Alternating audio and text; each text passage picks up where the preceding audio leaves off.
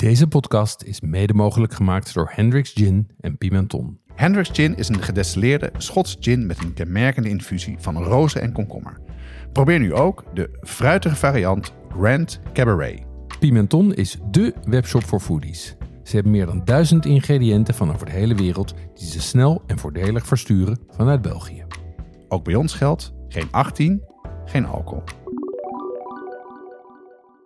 Kees, wat is jouw favoriete gerecht? Dat is het gekarameliseerde soesje eh, met eendenlevermoes van Constant Vonk.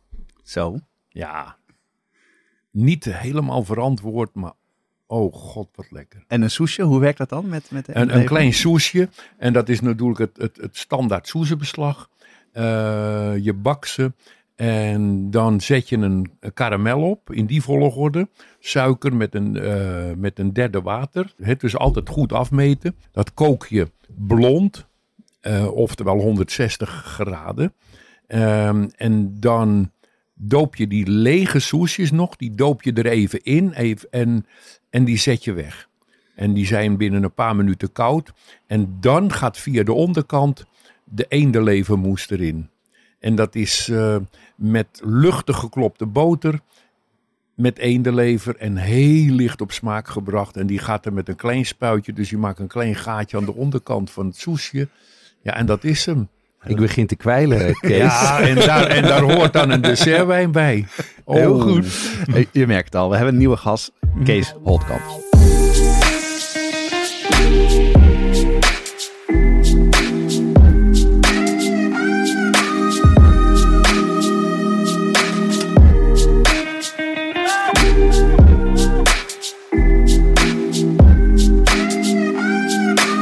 Watschaf de podcast gaat over lekker eten en drinken, zelf koken en buiten de deur eten. Het is voor iedereen, van het beginnende tot de ervaren thuiskok. Alle recepten en tips uit de podcast staan in de show notes op watschapdepodcast.com.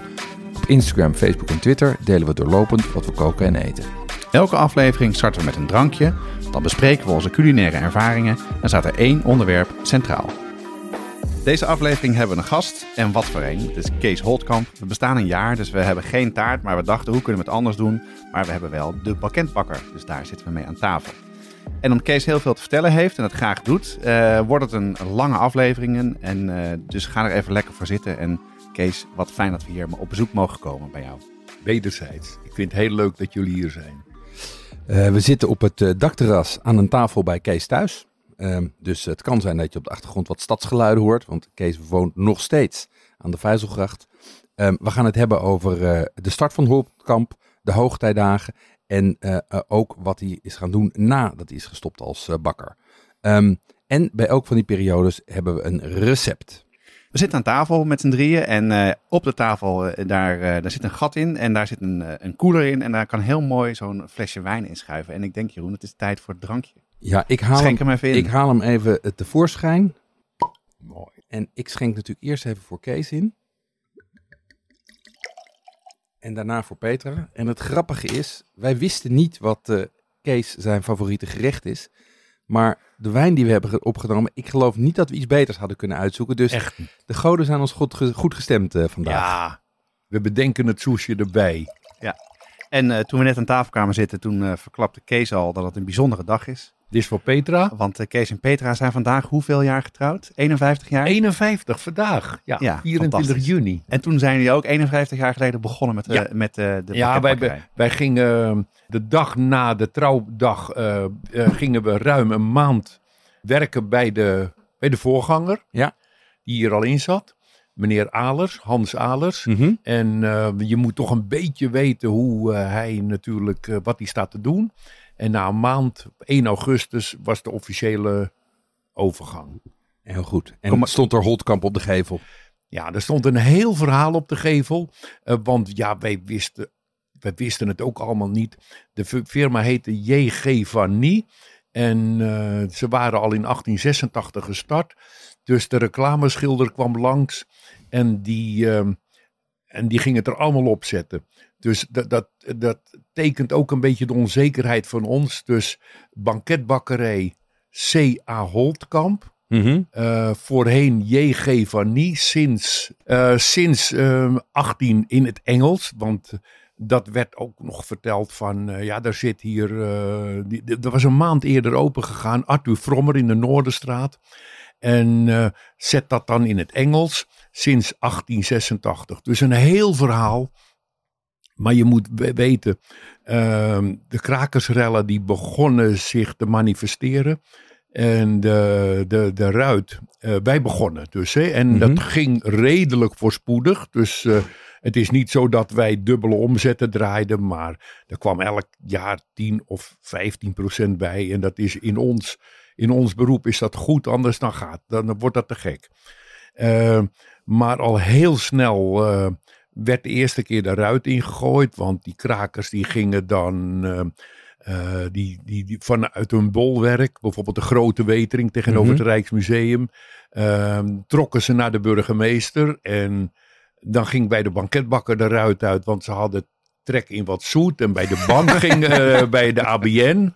Ja, eh, om te eindigen bij de burgemeester. Maar bij de burgemeester nooit de ruiten eruit, maar witte verf. oh. Ja, ja. Dat vonden ze toch te gek. Maar goed, ehm, nou, dus na een jaar ging de eerste keer de ruit eruit. Ehm, en toen zei de reclameschilder, ja, banketbakkerij. Dat, dat ziet iedereen eigenlijk al wel. Dat woord laten we weg.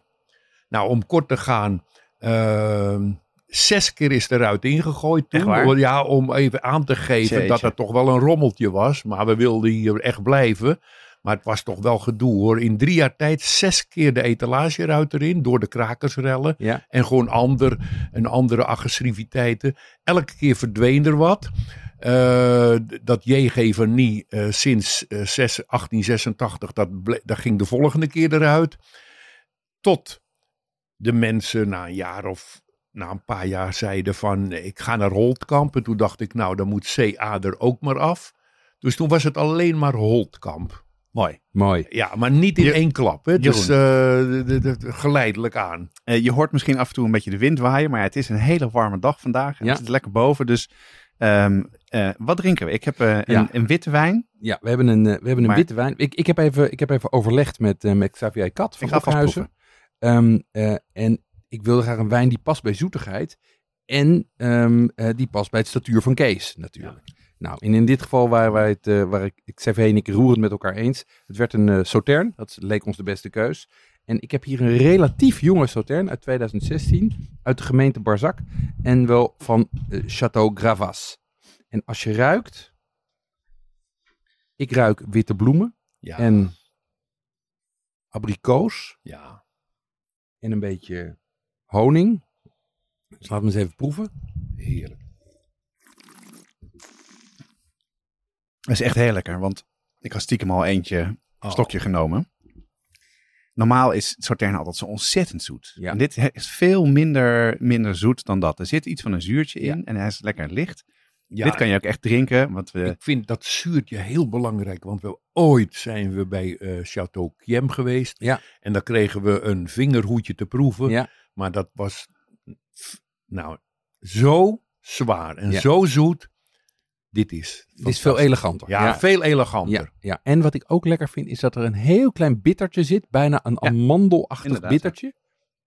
En, en dat hij heel veel lengte heeft. Want ik heb één slokje genomen. Terwijl jullie eh, vrolijk zitten door te, door, door te Oh. drinken. Ja, wat denk jij dan? Maar ik heb nog steeds lengte. En dat is natuurlijk, dat is natuurlijk wel het kenmerk van een goede wijn. Dus Ja. het leek mij een, eh, het is een buitengewoon goede opening van dit, eh, dit interview. Heel Nou, fijn. Baktotaal is de webshop voor thuisbakkers. Ook Jeroen en ik bestellen daar onze bakspullen.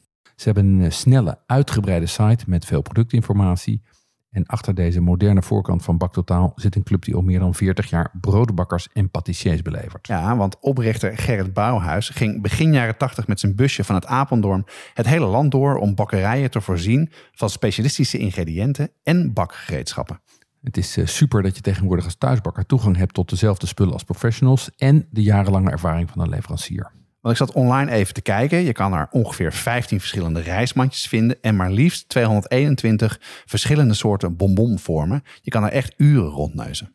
Eh, bestellen doe je via www.baktotaal.nl en meestal heb je je bestelling de volgende dag in huis. En onze luisteraars krijgen 10% korting op het hele assortiment met de code JonasBakt 2024. En die is geldig tot half mei. Dus baktotaal.nl met kortingscode JonasBakt2024. Jonas, voordat wij eh, doorgaan met Kees, eh, wat betekent uh, Holtkamp voor jou? Ja, ik durf het bijna niet te zeggen na de verhalen over de, uh, voor, de ruiten die ingegooid zijn. Maar voor mij is het mijn jeugd, want ik ben hier om de hoek geboren. Mijn ouders waren toen krakers, hadden een huis gekraakt. Oh. Maar gelukkig niet van dat soort krakers die ook door de straat liepen, maar gewoon een huis nodig hadden. En woonden om de hoek. Um, en voor mij is dat mijn jeugd. Ik heb nog even aan mijn moeder gevraagd hoe het was, want we woonden daar rond de tijd dat ze begonnen zijn. En uh, mijn moeder zei, ja, ik ging daar altijd een kroketje halen. Dat is uh, waar ze het van kent. En voor mij is het um, voor een speciale gelegenheid. En uh, we koken heel erg veel uit je kookboek. Dat is toch mijn zoon, zijn favoriet zijn de madeleines. En dan vroeg me stiekem al toen ik hier naartoe ging, pap, kan je ook aan meneer Holtkamp vragen hoe je een lekkere slagroomtaart maakt? Dus misschien dat we daar vandaag nog even wat meer tijd aan kunnen besteden. Ja. En voor jou, Jeroen? Ja, de, voor mij is het enigszins vergelijkbaar. Uh, uh, Sascha, mijn, uh, mijn vrouw, die woonde hier op nummer 89, zeg maar een aantal deuren verder. Dus, dus ook ik in de jaren 90. Dus ook voor mij was het een, een plek waar je relatief veel kwam. Um, en, en dat hebben we toen ontdekt. En sindsdien ga, ik er, ga ik er regelmatig los. meestal ga ik dan voor één taartje. En kom terug met amandelkoekjes en zoute koekjes en madeleines en garnalenkroketten.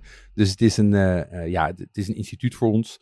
Um, en het is ook eigenlijk zo dat bij ons bij alle uh, grote verjaardagen en geboortes van kinderen, dan zijn er, uh, zijn er taarten of soms zelfs een croquembouche van, uh, van Holtkamp. Nou, en dat is ja, heel belangrijk. En inderdaad, sinds dat boek uit is, um, ook voor ons is dat een, een standaardwerk als we klassieke patisserie willen maken. Dus we zijn ontzettend blij om hier nu te zijn. Nou, voor de mensen die Kees niet kennen, we kunnen ons bijna niet voorstellen, maar toch even netjes om hem voor te stellen. Kees Holtkamp is de oudste zoon uit een bakker. Ik ga even over je praten, Kees. Uit een groot bakkersgezin. Toen hij 12 was, ging hij naar het bakkersinternaat en ging op zijn vijftiende werken bij de eerste bakkerij. In 1969 ehm, getrouwd met Petra en tegelijkertijd zijn toen gestart met de patisserie Holtkamp aan de Vijzelstraat in Amsterdam. Kees als bakker en Petra als gastvrouw. De banketbakker is nu een begrip in Nederland vanwege zijn kokette patisserie van constant hoge kwaliteit en de gasvrijheid in de winkel. Zelfs het Koninklijk Huis is een vaste klant van Holtkamp. En nu is Kees met pensioen en runt met zijn runt zijn dochter, de banketbakker, en zijn ex-schoonzoon de horecatak. Kees is blijven bakken met zijn kleindochter Stella van Foodtube, daar komen we zo op terug. En samen met Johanna Freud heeft hij uh, een tijd geleden het kookboek De Banketbakker gemaakt. En wat een instant klassieker was. En zijn vrouw Petra is nog steeds parttime gastvrouw. Uh, maar dan nu bij het OVG in Amsterdam. En Kees zet zich nu in om oude banketbakkers klassiekers zoveel mogelijk te delen. En geeft in Amsterdam rondleidingen over zijn andere passie, architectuur. Kees. Klopt. Helemaal goed. Helemaal Dankjewel. Goed. Je zit hier uh, sinds uh, 1969. Ja. Um, dat is, dat, is, uh, dat is 50 jaar geleden, 51 jaar geleden. Kan jij voor ons een beeld schetsen hoe de stad er toen uitzag in vergelijking met nu? Ja. Um, kijk, de stad fascineerde me.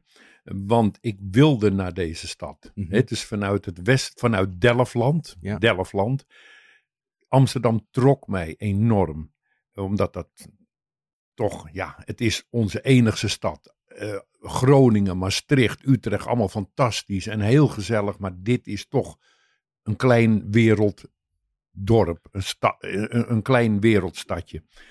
Dat was toen al zo. Maar het was uh, toen ik in 64 te werken kwam, uh, in de, eerst vijf jaar lang in de Van Balenstraat bij mm -hmm. Maison School gewerkt. Daar heb ik veel recepten op gedaan, klassieke banketbakkerij. Het was natuurlijk een rommeltje. Uh, de huizen uh, hier in de omgeving waar we uiteindelijk terechtgekomen zijn. Uh, de zoektocht trouwens naar een banketbakkerij, die was nogal ingewikkeld. Want er waren heel veel bedrijven, zogenaamde papa- en mama zaken, die wilden ermee stoppen. Of het was een jong echtpaar en dan wilden ze naar een winkelcentrum. Of het waren oudere mensen uh, en uh, die er gewoon mee wilden stoppen. Mm -hmm. En die omzetjes die waren meestal heel minimaal. Maar dat is nou juist een reden om dat op te pakken. Um, we zijn tien adressen langs geweest. Mm -hmm. is, ik heb het al zo dikwijls verteld, maar ik doe het graag nog een keer als ik de gelegenheid mag hebben. In West. Ik, ik herinner me dat de bank, vooral de ABN, de overbuurman hier, Die was heel enthousiast over het adres Admiraal de Ruitenweg achterin, tegenover de kerk De Boom. Ja. Dus eh, waar nergens een winkel was, maar toen begonnen ze Sloterdijk uit de grond te stampen. Dus dat betekent elke dag met een bestelauto naar die kantoren. Maar dat is niet leuk. Ja, Nee. het is, dat is niet leuk. Eh, Vrijheidslaan nummer 5. Ik kan het allemaal nog wel dromen. Witte de Witstraat, prachtig Amsterdamse schoolpanden, maar daar, daar ga je niet zitten. En toen kwam de Vijzelgracht voorbij. Eh, en dat was, dat was helemaal wat wij bedoelden. Eh, een mooi monumentaal winkeltje uit Mhm. 1928. Dus nu eh, ruim 90 jaar oud. Het zit er nog in. Ja. De voorganger, die had de winkel gespaard wegens een eh, extreme zuinigheid. Want er zijn geen art deco, oftewel Amsterdamse schoolinterieurs wel, niet meer. Nee. Wel, eh, wel eh, architect, woningbouw en architectuur en de puien van de winkels, met interieurs niet. Nou, Petra en ik vonden dat gewoon gelijk mooi. En hebben het erin laten zitten. En een aantal jaren later, toen we vet op de botten hadden, la- laten restaureren. Maar zo dat je niet kon zien dat we wat gedaan hadden. Mhm. Dus, eh, maar de stad was ehm, eh, met name dit adres. En moet je nagaan, de ABN zat hier tegenover ons, schuin tegenover ons in het huidige stadsarchief. Met, ehm, met enkele duizenden employés. En daar konden we al van bestaan. Want die mensen die waren jarig en die zaten op grote afdelingen. Ja. Dus het was voornamelijk Toen al. eh, leverden we daaraan. Ja. Want de stad was aan het leeglopen. Maar het, er gebeurde veel. Het, het was. eh Ramses Shaffi woonde hier eh, tegenover. Ja. Eh, ik, ik moet eigenlijk stiekem bekennen dat dat ook een beetje de doorslag gaf. Die woonde boven de slager. ja, en Carmichelt. Ja. Ik was vanaf mijn vijftiende een hele grote fan van Carmichelt vanuit Schipluiden. Kocht, dus eh, ik, ik, kocht elk jaar zijn bundeltje, kronkels. Ja. Nou ja, die woonde op het Weteringscircuit en wij hebben het voorrecht gehad dat we later bevriend raakten met Simon en Tini. En dus ongelooflijk natuurlijk. Dus ik heb steeds elk jaar zijn eerste druk met een opdracht. Want er is nog steeds in de winkel een bonbon die naar Tini vernoemd is. Ja. Ja. Eh, nou, ik, ik dwaal af. Maar even terug. De bank zag hier helemaal niets in. Er komt bij dat ik in de bakkerij eigenlijk niet rechtop kon staan. Het is eh, in, de, in de binnenstad, de bakkerijen waren altijd in de kelder. Ja. Zijn dat, die, de, de- dus de bakkerij zit onder de winkel eh, en de huiskamer achter de winkel. Zo was dat hier ook. Maar wij zijn niet achter de winkel gaan wonen. Onszelf kennende. eh, dan ben je natuurlijk geen. Dan ben je 24 uur bezig. Ja. En niet die 12 uur, wat er van kwam, of nog langer. Dus we konden het appartement hierboven huren. Twaalf jaar lang waren we nog geen eigenaar. Nou, even terug naar dat besluit om hier te gaan zitten. De bank zag er niets in, ondanks hun eigen employés. Want eh, de Weteringbuurt en het Noordse Bos eh, stonden op de nominatie om plat te gaan. Kattenburg was net daarvoor plat gegooid. Ja. Eh, bij de Jordaan waren ze het van plan om grote parkeerplaatsen te maken voor de grachtengordel. Ja, je kan het je niet Nee. voorstellen. Ja. Ehm, eh, het is net niet gebeurd, maar op het moment dat ze daar over aan het bakkeleien waren, gingen wij hier zitten. Maar we kregen dus geen krediet van de bank. En, en dat was maar 10.000 gulden. We hadden niemand bij ons die het voor ons deed en hij ook niet. Dus die voormalige eigenaar zegt, ik wil er 40.000 gulden voor hebben. En, en wij, Peter en ik zeiden, nou wat dacht je van 30? En toen werd het 35. Nou ja, we hadden wel een paar jaar zuinig geleefd. Ja. En ehm, we kwamen tien tekort. Eh, maar, dat, maar moet je je voorstellen, dus wat is dat nou? Maar de bank deed het niet. Hm. Nou, ik had het geluk dat ik als kind spaarde bij de Boerenleenbank. Toen heette dat nog zo. Ja. Een jaar later werd het Rabobank, met de Raiffeisenbank erbij.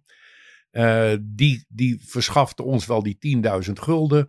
Eh, maar mijn vader moest natuurlijk borg staan, dus het waren ook weer geen helden. Hè? Nee. En, en wat, voor, wat voor andere eh, middenstand zat hier in de buurt? Je noemde net al even de slager aan de overkant. Ja, er zaten hier vijf slagers. De buurman was een slager in de Vijzelstraat. Er zaten er vijf, net zoals bakkers. Dus er was een heel wijd vertakte middenstand. De melkboeren, ze waren er allemaal nog Ja. toen. Kleinschalige. Kleinschalig. En, en die konden zich net allemaal redden. Nou ja, die zijn allemaal verdwenen. Dat waren eigenlijk buurtwinkels. Ja. Nou zijn wij, de, de firma Holtkamp is dat nog steeds, maar we krijgen natuurlijk veel aanloop uit de rest van Nederland of over de grenzen heen, want eh, er staan veel mensen voor de deur, met, die halen het uit een boekje en eh, die komen dan binnen. Maar we zijn toch nog steeds de buurtwinkel, Mhm. eh, want we hebben, godzijdank, de, de, zowel het Noordse Bos als het, eh, de Weteringbuurt zijn gerestaureerd. De wevershuisjes, eh, er is er niet één meer gesloopt. En ehm, daar zit een gemeleerde eh, bevolking in. Dus we hebben sociale woningbouw en koopappartementen. Dus dat vind ik heel fijn van ons buurtje. Mhm. En ik hoop dat dat zo blijft voorlopig. Ja, en de, de, zo te horen was het dus een heel ander soort bakker dan het, dan het nu is. Hè? Ja. Qua assortiment en qua Het was een man, en producten. ja, het was een man die zijn vak verstond.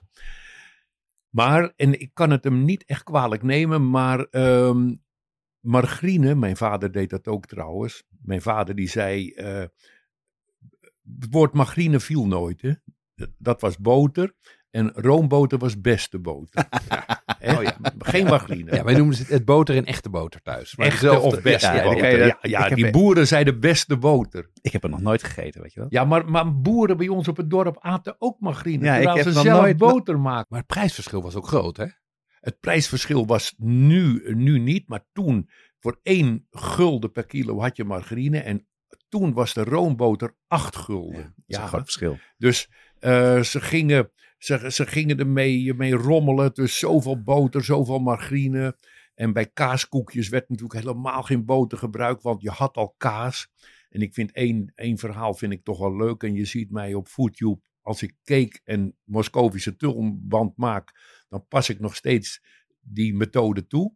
Hij zei, ja, in tulband, want het was een goede vakman, maar hij gebruikte gewoon margarine en geen amandelschaafsel, maar pindenschaafsel. Ja.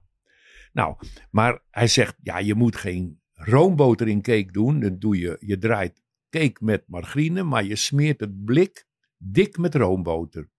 En als je de cake lost, dan kijk je even of die gaar is, want je hebt er als bakker natuurlijk altijd een stuk of twintig. Dus je kan er, als er één nog iets te vroeg is, dan laat je de rest even staan. Je moet, je moet even kijken. Nou, alles eruit. Even optillen, goed. Weer dicht. Hij zegt, en die roomboter waar je het mee smeerde, die trekt door die hele cake eh, eh, door. Klaar. Nou, onzin natuurlijk. Het is wel zo dat ik, ik heb wel geleerd, ehm, als ik een, een tulband of een cake los, dan kijk ik even, maar natuurlijk zit er ook roomboter in en doe ik hem weer dicht. Want ik, ik, ik heb wel een theorie, als de hele keuken, wat heel gezellig is, naar tulband of naar cake ruikt, dan zit het niet in dat ding. dus ik doe het, ik doe het dek- deksel er weer gauw op en dan gaat de condens, die ontsnapt, die gaat in die cake en dan is die extra mals. Oh, lekker. Ja, dat en dat idee. laat ik ook op FoodTube zien Ah, en ik geloof dat de mensen dat dan ook doen. Hey, en, eh, en Kees, eh, je maakt ehm, een, een vers fruit en dat soort dingen. En werkte je daar toen al mee in het begin? Nee, helemaal niet. Eh, ik, ik ga eerst even terug naar het allereerste begin. Toen was ik er nog niet, maar voor de oorlog. Ja, ik heb het nog net als leerling meegemaakt. Als wij chipolata taart maakten, dan werden er bikero's gebruikt. Want toen, je had zelfs voor de oorlog nog geen blikfruit. Het dus eh, eh, crème op smaak gebracht met marasken, bestrooid met gehakte bitterkoekjes en bikero's rood en groen. Jullie kennen ze wel, ze zitten wel eens op lichtgevende... eh, lichtgevende kersjes. kleurtjes. Die, dat zijn onrijpe kersen, die pluk je praktisch onrijp. Die worden geloogd tot ze glazig zijn. Dan kan je er eh, kan je doorheen kijken. En dan komen ze met een heel gemeen kleurtje. Rood en groen. Ja, en ja. en daar, daar, werd- daar worden kerstkransen, wij niet hoor meer, maar er worden kerstkransen mee versierd. En Ja. oh wee als je ze er vroeger niet op deed. Eh, maar niemand had ze. Ja, Dus nee. eh, ze moesten erop zitten en daarna gooiden ze ze eraf. En net zoals bij dat Van der zat Valk. dus in de taart, hè? Net zoals bij Van der Valk. Op het toetje. Ja, een rode kers op de appelmoes. Ja. Ja, e- ex- eh, heel gek rood. Nou, dat waren we. eh, in, mijn- in mijn leerlingentijd hadden we, eh, en ook mijn eerste jaren in, in de banketbakkerij, ik beken het gewoon, was ik trots op blikfruit. Dan kochten we natuurlijk wel de beste. Dus ananas uit Hawaii, Ja, persik, mandarijntjes uit Japan. ja. Nou, later hoorden we pas waarom ze zo mooi waren. ja. En hoe is die velletjes eraf kregen? Ja, met zoutzuur. Ja, met zoutzuur. Echt waar. Yes. Ja, maar ik heb de, de, de, dus in 84 nog, toen kwam het gemeentearchief en toen hadden we de winkel laten restaureren. En toen was de bakkerij ook opgeknapt. We hadden het plafond een klein beetje omhoog gedaan. De balken waren eh, Mhm. 10 centimeter, eh, nou, ja, een hele operatie. Maar toen kon ik eindelijk rechtop staan. Het was ons inmiddels ons eigen pand. Na twaalf jaar konden we het pand kopen. Mhm. Godzijdank Ja, de bakkerij en de winkel, de winkel gewoon even heel netjes in orde gemaakt. En de bakkerij ook. En prominent op die foto's in het gemeentearchief, daar staat er helemaal voorin zo'n zo'n tray met zes gastronoombakjes. één met persiken, één met reine klauwen, eh, ananas en bananen. En toen had je net kiwis. Ja, oh ja. die kiwis, die waren, ja, die, ik moest 2,50 voor een kiwi betalen. Het begin was eigenlijk eh, de banaan en de kiwi. Ja. En natuurlijk in de zomer, als er aardbeien waren. Ja. Al- Die, waren die waren er maar even, Mhm. want eh, maanden. de bessen werden nog niet overgevlogen en ze werden ook nog niet in kassen ge- gekweekt, snap Nee, je? Ja. Ehm, nou ja, dus, dus het feit dat dat op de voorgrond van die bakkerijfoto is, dat wil zeggen dat we er trots op waren. 84 hebben we het over dan, hè? 84, ja, ja, ja, dat. Maar toen, vanaf dat, die periode eh, is het toch ook, eh, zijn je stappen gaan maken, toch? Ja. Zijn je begonnen met ehm, het instituut Holtkamp maken zoals het was. En wat waren Ja. nou de dingen die jullie toen zijn gaan veranderen? Die zijn gaan er- er- verbeteren? Er kwam veel samen, Jonas. Ehm, er kwam een leerling werken, die kwam bij eh, Imco Binners, bij Excelsior vandaan. En die waren natuurlijk, eh, kijk, als je een dessert met vers fruit maakt, een, een, een, eh, en zeker eh, zo'n instituut als Excelsior, die moeten gewoon vers fruit hebben. En Mhm. dat was er al wel, maar onbetaalbaar. Eh, maar dat be- begon snel te veranderen. Het bleef kostbaar. Maar die, die, die, die zei blikfruit. Nou, oké. Dus je moet ook luisteren naar mensen die een verhaal die, die, die, eh, die laten zien. Ja. Die meedenken. Ja. Dus langzaam maar zeker kwam er vers fruit in. Dat was een ontwikkeling. Ik kreeg rond diezelfde tijd een boek van Jeff Damme in handen. De Belg. Eh, de Belg, een Belgische patissier. eh, vier, drie, vier, eh, vier vakboeken geschreven. Ja, en dat was fantastisch. En een Belg, ik vermoed bijna dat ze nooit met blikfruit gewerkt hebben. Want chef die zegt nu nog, hij is hoogbejaard, hij is 85. Nee, als het, als het er niet was, dan gebruikten we het niet. Maar en wij draaiden toch echt nog wel blikken open hoor. Ja. Nou ja, dat, er is nu niet eens meer een blikopener in de bakkerij. maar eh, dat was voor ons een, een enorme eye-opener toen er kwam hier een, eh, wacht even, een kok die voor fotobureaus werkte. Ah. Dat is nu een beetje in onbruik geraakt. Je had ook eh, fotografen eh, die speciaal voedsel fotografeerden. Eh, en dat is tegenwoordig, eh, hoeft dat allemaal niet zo ingewikkeld. Maar, maar ze kunnen het heel veel sturen, verplaatsen, weet je wel. Ja. Ja. Maar, eh, en, en die liet dat boek van Jeff Damme zien. Ja, toen ging er een wereld voor me open. Wij hadden dat soort taartjes ook wel, desserttaartjes, in Frankrijk gezien, in Parijs. Maar dat vonden we toch, ja, dat, nou, dat was te ver weg. En, of tenminste, nee, niet Parijs, maar dat, dat willen ze niet in Amsterdam. Maar door dat boek van Jeff ging, gingen we het gewoon proberen. Dus, eh, en je moet weten, en nu maak ik even een zijsprongetje. Ik ben vier jaar verder. Ja. Toen ging Luxembourg open. Ja. En er gebeurde heel veel op het eind van de tachtiger jaren. Ja, dat ja. was een omslag van het bedrijf. Ja. Luxembourg ging open. En die vroegen, ik kom zo op de taartenassortiment. En, en die vroegen eh, om een kroket op de, eh, voor, voor hun te maken. Ja. En dat, we, we hadden nog een heel klein bakkerijtje, iets groter als de winkel. Twee keer nee gezegd. We wisten totaal niet wat voor impact dat zou hebben. Ja. De derde keer, dat was Jan Hoekstra, zeiden we, nou oké, als het er maar niet meer dan 100 in de week worden. Kroketten, hè? Kees, vo- voordat we naar de koketten gaan, want dat is denk ik een Ja. hoofdstuk op zich, ben ik nog wel even benieuwd naar Jij zat dus begin jaren 80 zat je op je conserven. Ja. En eind jaren 80 zat je op vers fruit. Ja, En, en, dat, daartussen kwam er volgens mij een concurrent in de straat. Dat klopt, hè? ja, maar mag ik eerst nog even zeggen dat ik ook dat Constant Vonk Ja. kwam ik tegen bij Luxemburg. Dat, dat, dat, dat is echt toch even essentieel om te Mhm. vertellen. En ik maakte nog de klassieke taarten. Want banketbakkers, Jeroen, die zijn heel conservatief. Er moet heel wat gebeuren, willen ze het roer omgooien hoor. Ja. En er was een kok, Constant Vonk in Horen, de oude Rosmolen. Ja. Twee sterren, meen ik. En die was, eh, hij is eerder genoemd zijn soesje met eendelevenmoes. Maar hij maakte de patisserie voor Luxemburg. En hij deed eh moes. Eh, dus hij had een vruchtenpuree. Dat was nieuw, hè? Dus bij de groothandel had je, eh, kon je bevroren vruchtenpuree, passie, mango, frambozen, aardbei. Daarvoor zat het in blikken en dat was van Deuler. En dat heette Compound. Ja, nou, dat wilde Dat je was niet weten. grotendeels chemisch. eh, eh, Ah, ja. Dus frambozen, dat waren snoepjes en aardbeidjes. Ja. Ongelooflijk. Maar daar beschikten we over. En eh, constant ging, het, ging de patisserie bij Luxemburg doen. En ik denk, ja, en nou ja, dat moeten we ook. We kregen contact met hem. Na vier, vijf weken liep het bij Luxemburg met de klandizie met, eh, de- zo uit de hand dat hij de handdoek in de ring moest gooien. Hij had tenslotte zijn eigen sterrenrestaurant nog. Ja. Maar hij had voor ons de weg geopend. eh, en we hadden overleg. En ik, zijn natuurlijk meer dan eenvoudige recepten. In zijn lichtheid. Dus zoveel vruchtenpuree. Klein beetje gelatine. Geslagen room. Nou, En, de- en afdekken met dezelfde gelei. Dus een banketbakker doet niet gauw spannende dingen. Nou, dat was voor ons de reden om naast het gebak wat we voor Luxemburg gingen maken, om desserttaartjes van, van die samenstelling te maken. Ja. En er gebeurde nog wat anders rond die tijd. Dat was op de hoek kwam Multifly. Multifly. De eerste vestiging De eerste van. Nederland. Ja. Van Nederland Van? Nederland. Ja, Oh, dat was ja, de eerste vestiging. Heb ik uitgezocht. Ja.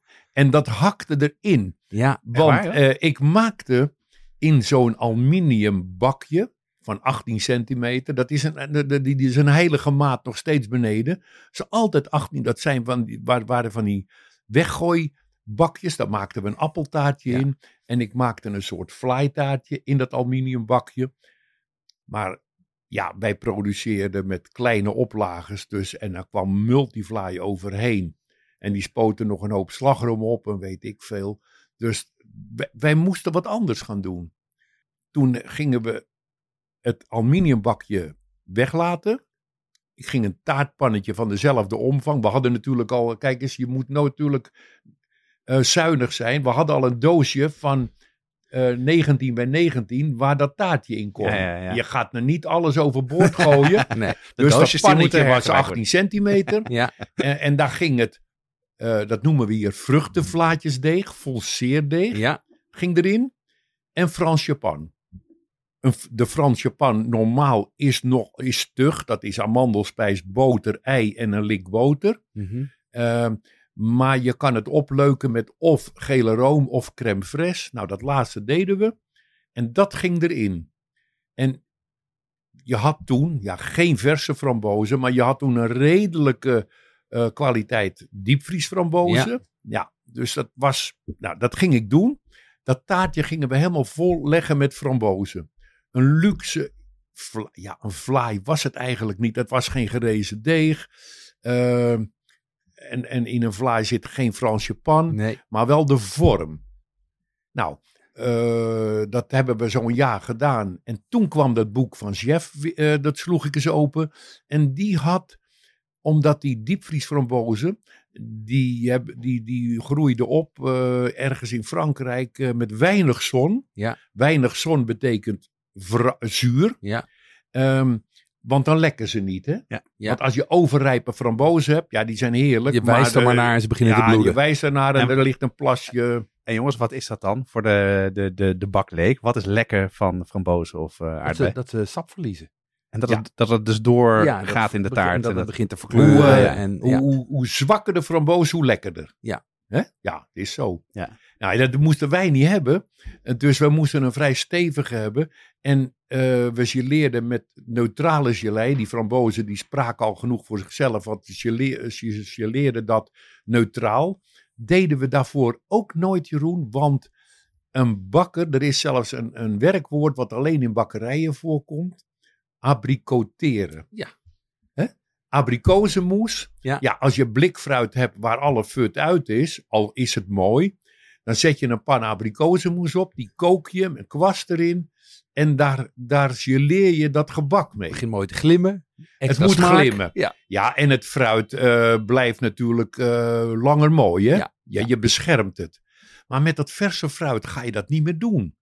Dus er ontstond een, ehm, een, een, een neutrale gelei. En dat is heel eenvoudig. Gewoon gelei, suiker en water. Ja. Want, want er is smaak genoeg. Dus je moet het alleen maar even laten glimmen en beschermen.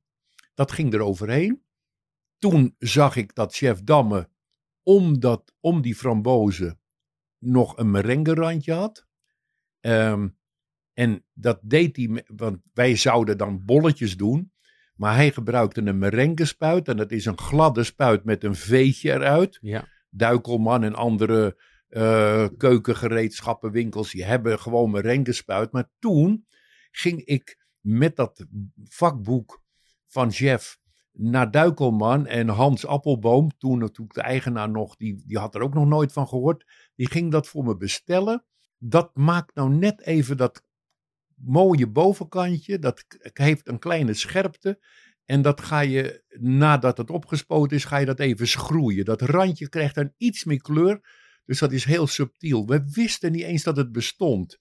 En die tegenhanger met die vrij rinzige frambozen, ja, dat is het. En dit is een Italiaanse merengue. Hè? Een gekookte merengue, Ja. geen gebakken Je, merengue. bent, je hebt je huiswerk wel heel goed gemaakt. Ja, en dat heeft een reden. hè, Want Ja. dat is, die jullie- Italiaanse merengue is de moeilijkste, Ja. de mooiste, lekkerder als rauw, rauwe of Hollandschuim is die niet, maar hij is sterker. Ja.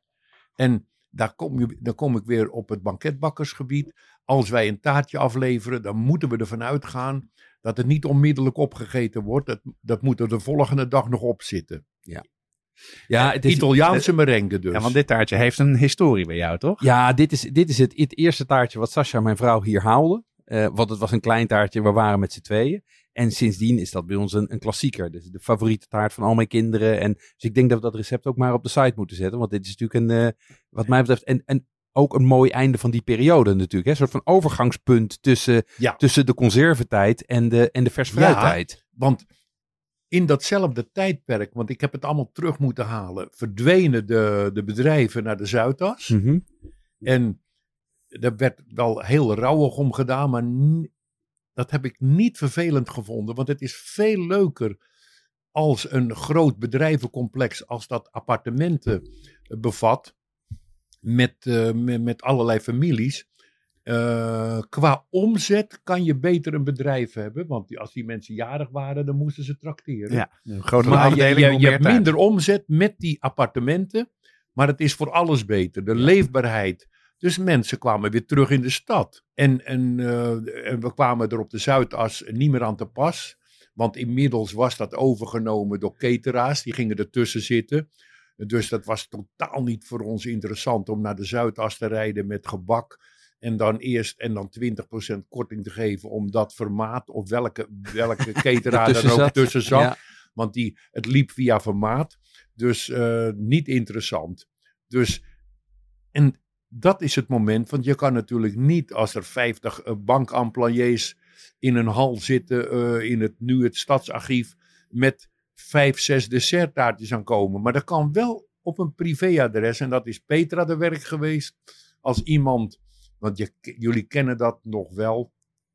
Bij een verjaardag dan gaat er een doos gebak rond waar er twintig gesorteerde gebakjes, een harde wenerschuitje, Ja. een mok op een bananensoes, een tompoes, een harde mokka.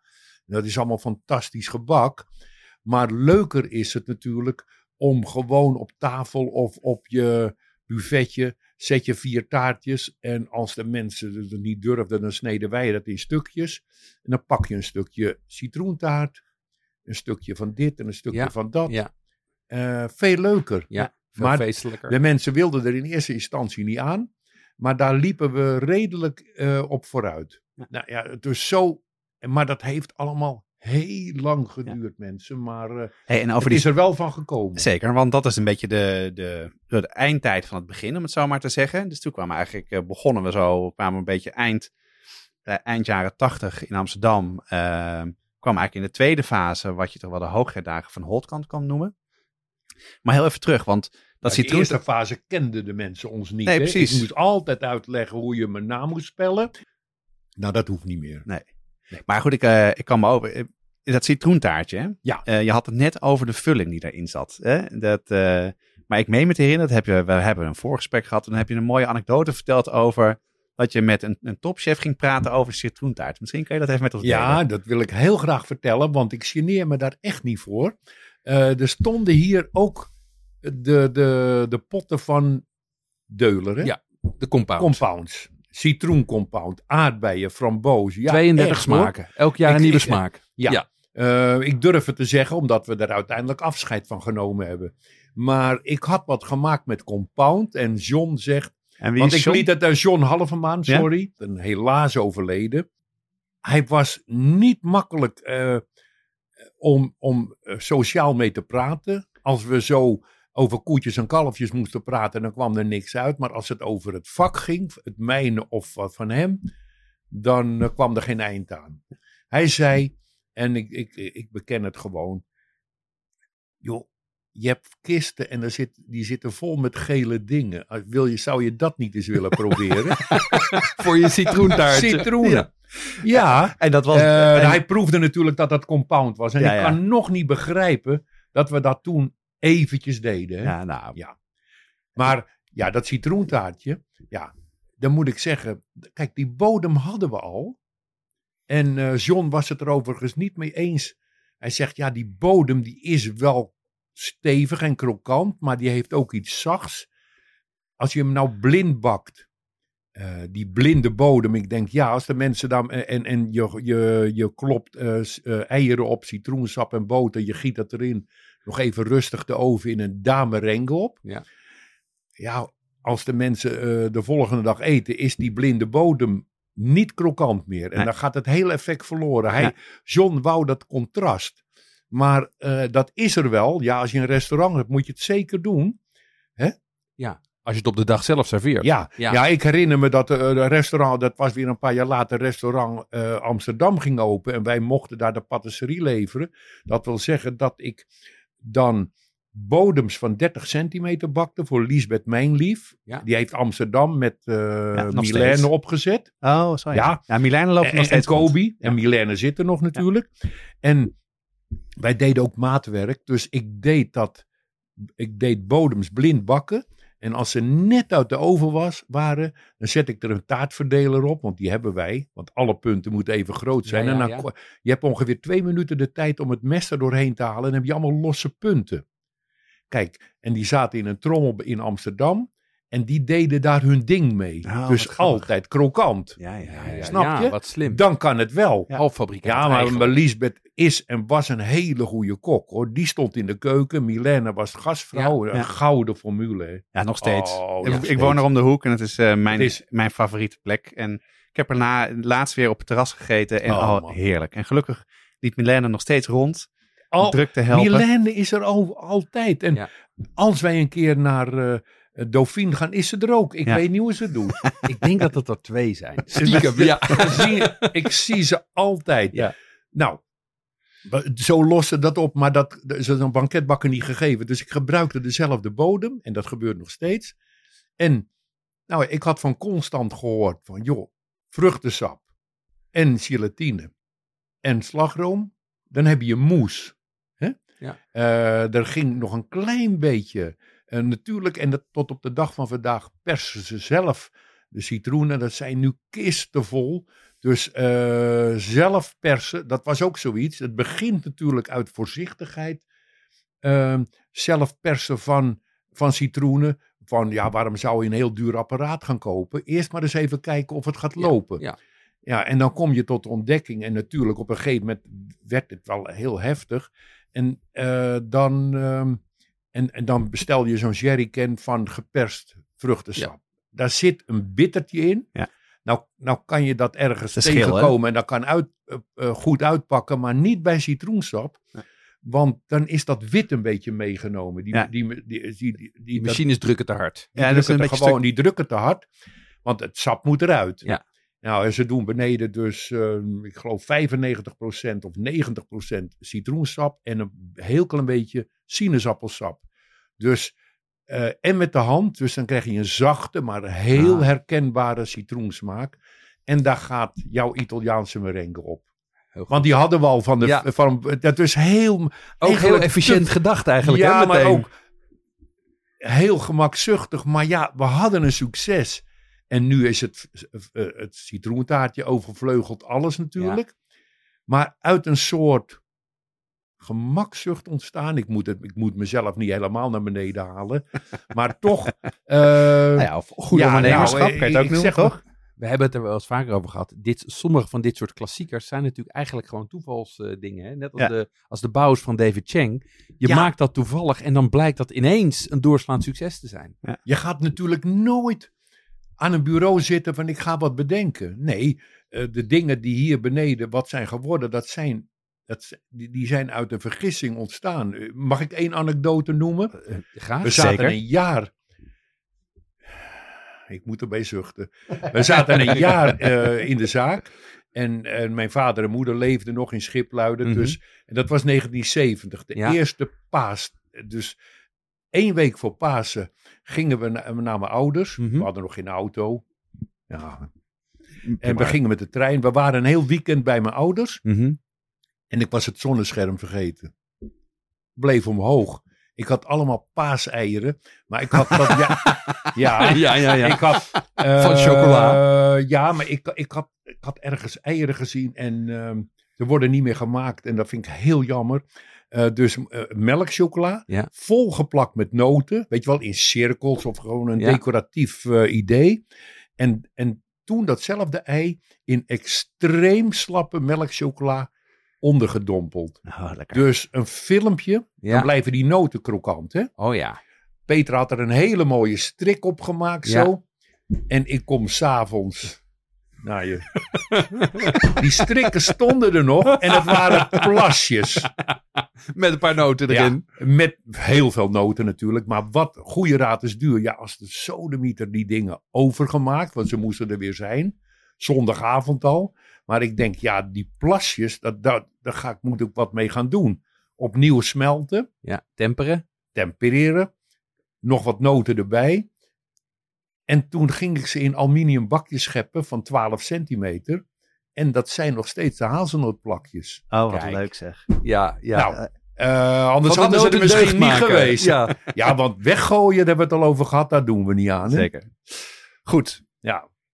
We zijn bij eh, nou ja, de, de tweede periode, om het zo maar te zeggen. De, dat hebben wij de hoogtijdagen van Holtkamp genoemd. Dus eigenlijk eh, de eerste desserttaartjes eh, waren ontwikkeld, werden een succes. De frambozentaart, de citroentaart. Maar je refereerde er net ook al aan dat, dat eh, Luxemburg was er, maar eh, ook de Stopera ging open. Ja. En, en wat, wat hebben die, eh, die periode en vooral de opening van de Stopera nou te maken met het succes van Holtkamp? ja, de toenmalige manager van de Stopera, Ben van Noord, ehm, die bedacht, ja kijk, eh, het gebouw, daar kan je zo je, me- daar kan je van mening over verschillen. Zeker Maar, de Amsterdammers eh, die de bouw maar binnen was het luxe. De mensen Ja, ja, waren extreem uit. Hè? Ja. Ja. En die pauze die hielden ze lang. Dus, dus als ze er nou bij een opera-voorstelling, dan namen ze de tijd. Je staat er op rood tapijt. Dat moet natuurlijk. Ja. Dat had Kees Dam, die bedenkt dan rood tapijt. Hè? Die Ja, en- bemoeide zich ook met het tapijt. Een uitzicht Je op staat Amstel. Ehm, rood tapijt. En ja, kijk eens hoe je over die Amstel kijkt. Dus dan, dan, dan. En Ben bedacht, want wij gelijk met die desserttaartjes, dacht ik, we maakten gebakjes. Laten we nou zeggen een harde mokka, die ze gelukkig nog steeds handhaven. Maar dat is extreem veel werk. Ik denk een gebakspunt is net zoveel werk en dat straalt iets meer luxe uit. Ja, Daar ja. komt bij dat niet, alleen, eh, dat niet alleen het muziektheater, maar toen ontstond er Luxemburg in, datzelfde, in hetzelfde jaar. Die gingen een vitrine met gebakspunten. Je gaat geen zicht. vitrine met moorkoppen of harde mokka's neerzetten. Nee, of bananensoezen. nee, nee. Hoe goed ze ook zijn. Maar een taart met punten, Ja, dat doet het wel. Ja, dat verkoopt. Dus hè? dat verkoopt. eh, Ja. ja. en dan moet je er twee uithalen. Je moet hem nooit helemaal compleet houden, dan gebeurt er niks. Nee. Dus dat wisten zij ook. Dus twee eruit. opeten. En die zet je dan even later weer terug. Maar een complete taart, dat, dat, dat gebeurt niks. nee, want niemand wil de eerste zijn. Nee, niemand Ja. wil de eerste zijn. Nou, dus dan ontwikkel je een heel assortiment aan punten. En eh, Ben, die zag daar wat in. En eh, er kwam daar een prachtige gebaksvitrine. Champagne met gebakspunten. Ja, en dan, ja, dan, dat, dat is een kruiwagen, daar kan je je niks bij voorstellen. Want wij waren natuurlijk, je had hele grote namen zoals Berghof. Ja. En eh, Pot was er nog wel in zijn nadagen. Dat was op de, eh, eh, op de Heilige Weg. eh, nee, de, de, de, de, Op de hoek. een van het? de steegjes van de, eh, tussen het Spui en de Heilige Weg, sorry. En natuurlijk in de, voetbal- in de Van handbakster. Balenstraat. Maar dat waren Ja. gerespecteerde bedrijven. Ja. En Holtkamp was niemand, maar we deden wel heel erg ons best. En in één klap sta je op de kaart met je gebakspunten en de kroketten bij Luxemburg. Ja, Ja. en dan gaat het hard. Want, want hoe komt het los van eh, natuurlijk dat er veel besteld wordt door de Stopera? Maar was het ook zo omdat eh, de naam erop stond op het, op het eh, servetje, dat, men, dat de gasten ook door hadden waar dat vandaan kwam? Ja, Want dat was een Eh, combinatie. ja, daar dus zit een- zowel de er horeca zat een als... cellofaan, eh, cellofaantje omheen om hem te beschermen tegen de droogte. Want zo'n gebakkast, daar stormt het in, hè? Ja, tuurlijk. Dus eh, de, de, je doet er een cellofaantje omheen, anders dan, dat, dat, dat, uitdroogt, dat is dat. heel vervelend. Ja, ja. En daar staat die naam op.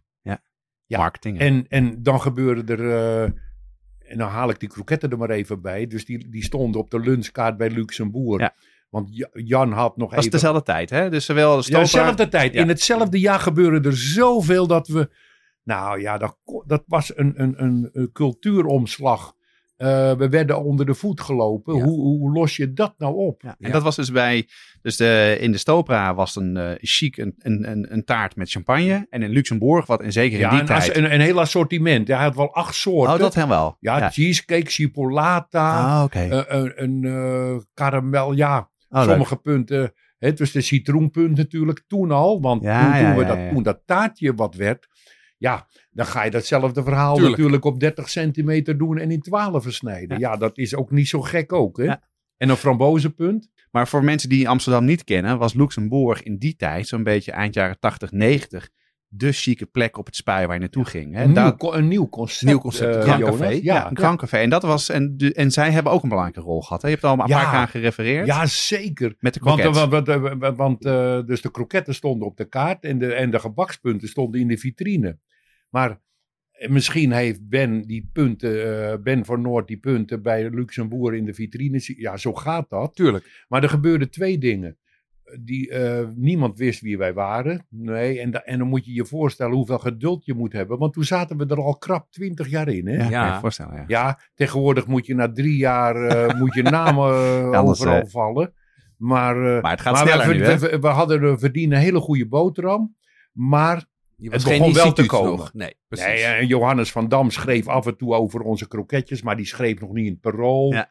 Maar in, in, in andere bladen met, met een kleiner bereik. Maar die had het al opgemerkt.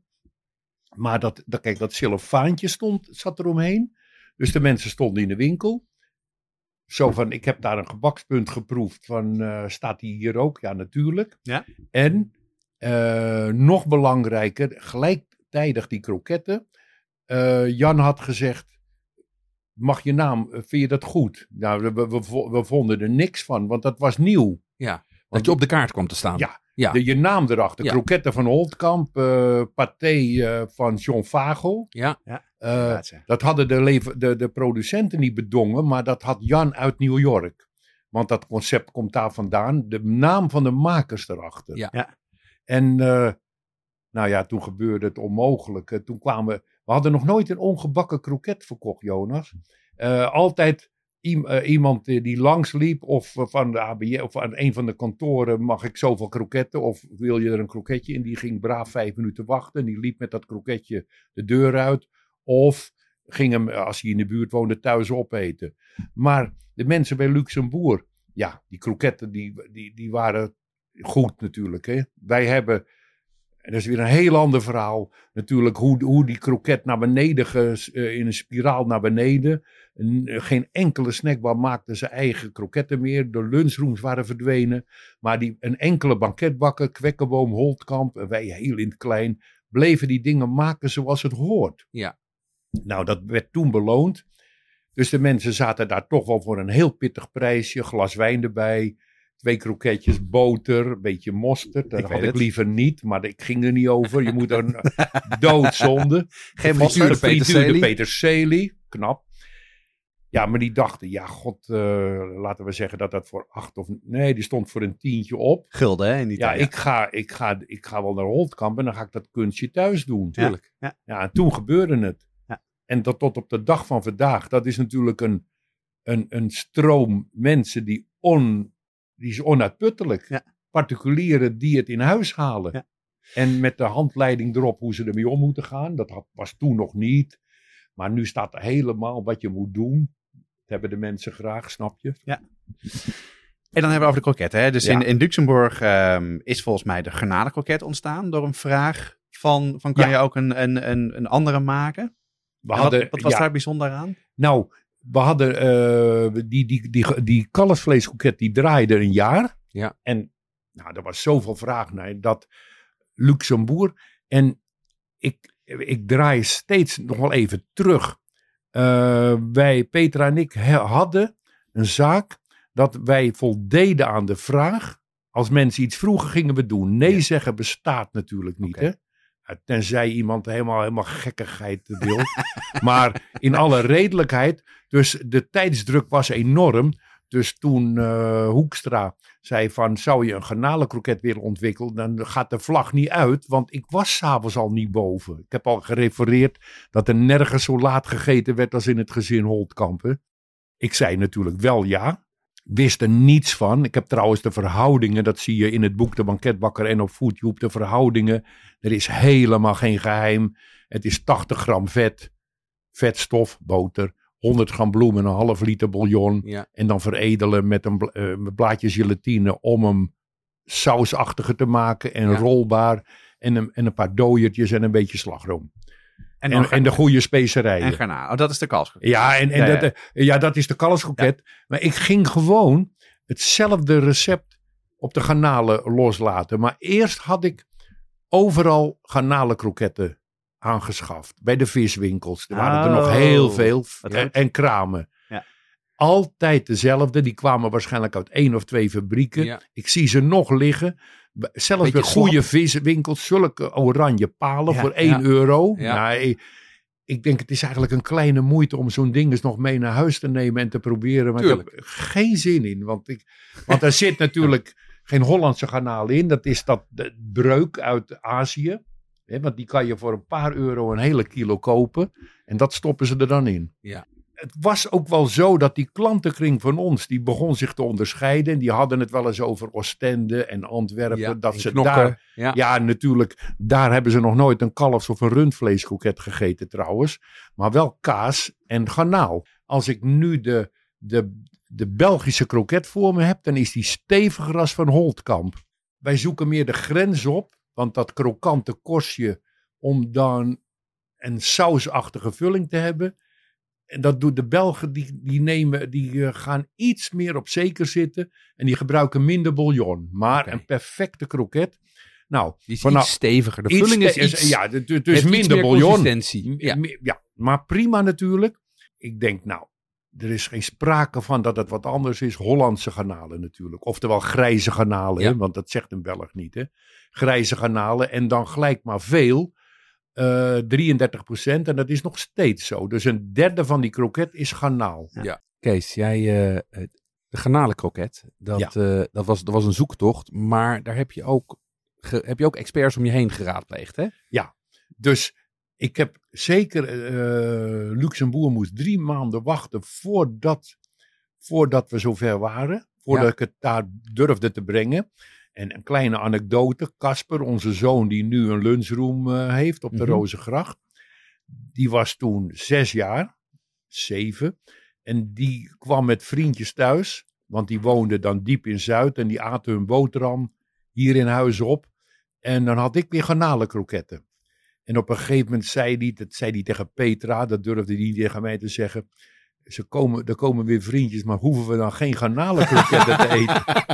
Hij schaamde zich. Voor de continu. Hij was een proefkonijn. eh, Ja. ja. Ja, eh, van eh, nou moeten we het nou weer eten. Ja, want ik wilde weten wat ze ervan vonden. En in diezelfde tijd, en er, zit, er zit er heel veel, er zit een, grote tijdsperiode tussen, maar in de, in de in oorsprong zei John Halvermaan, weer John, ehm, Tabasco en cayennepeper. Maar zeer bescheiden. Kijk, ik heb hem ten dele opgevolgd, want wat hij adviseerde, ja, als je die kroket op had, dan begon het in je slokdarm te branden. Dan Ja. vond hij wel spannend, want hij hield van gewaagde combinaties. Ja, ja. Maar een banketbakker is voorzichtiger. Dus dat hebben we gehalveerd en dat zit er tot op de dag van vandaag in.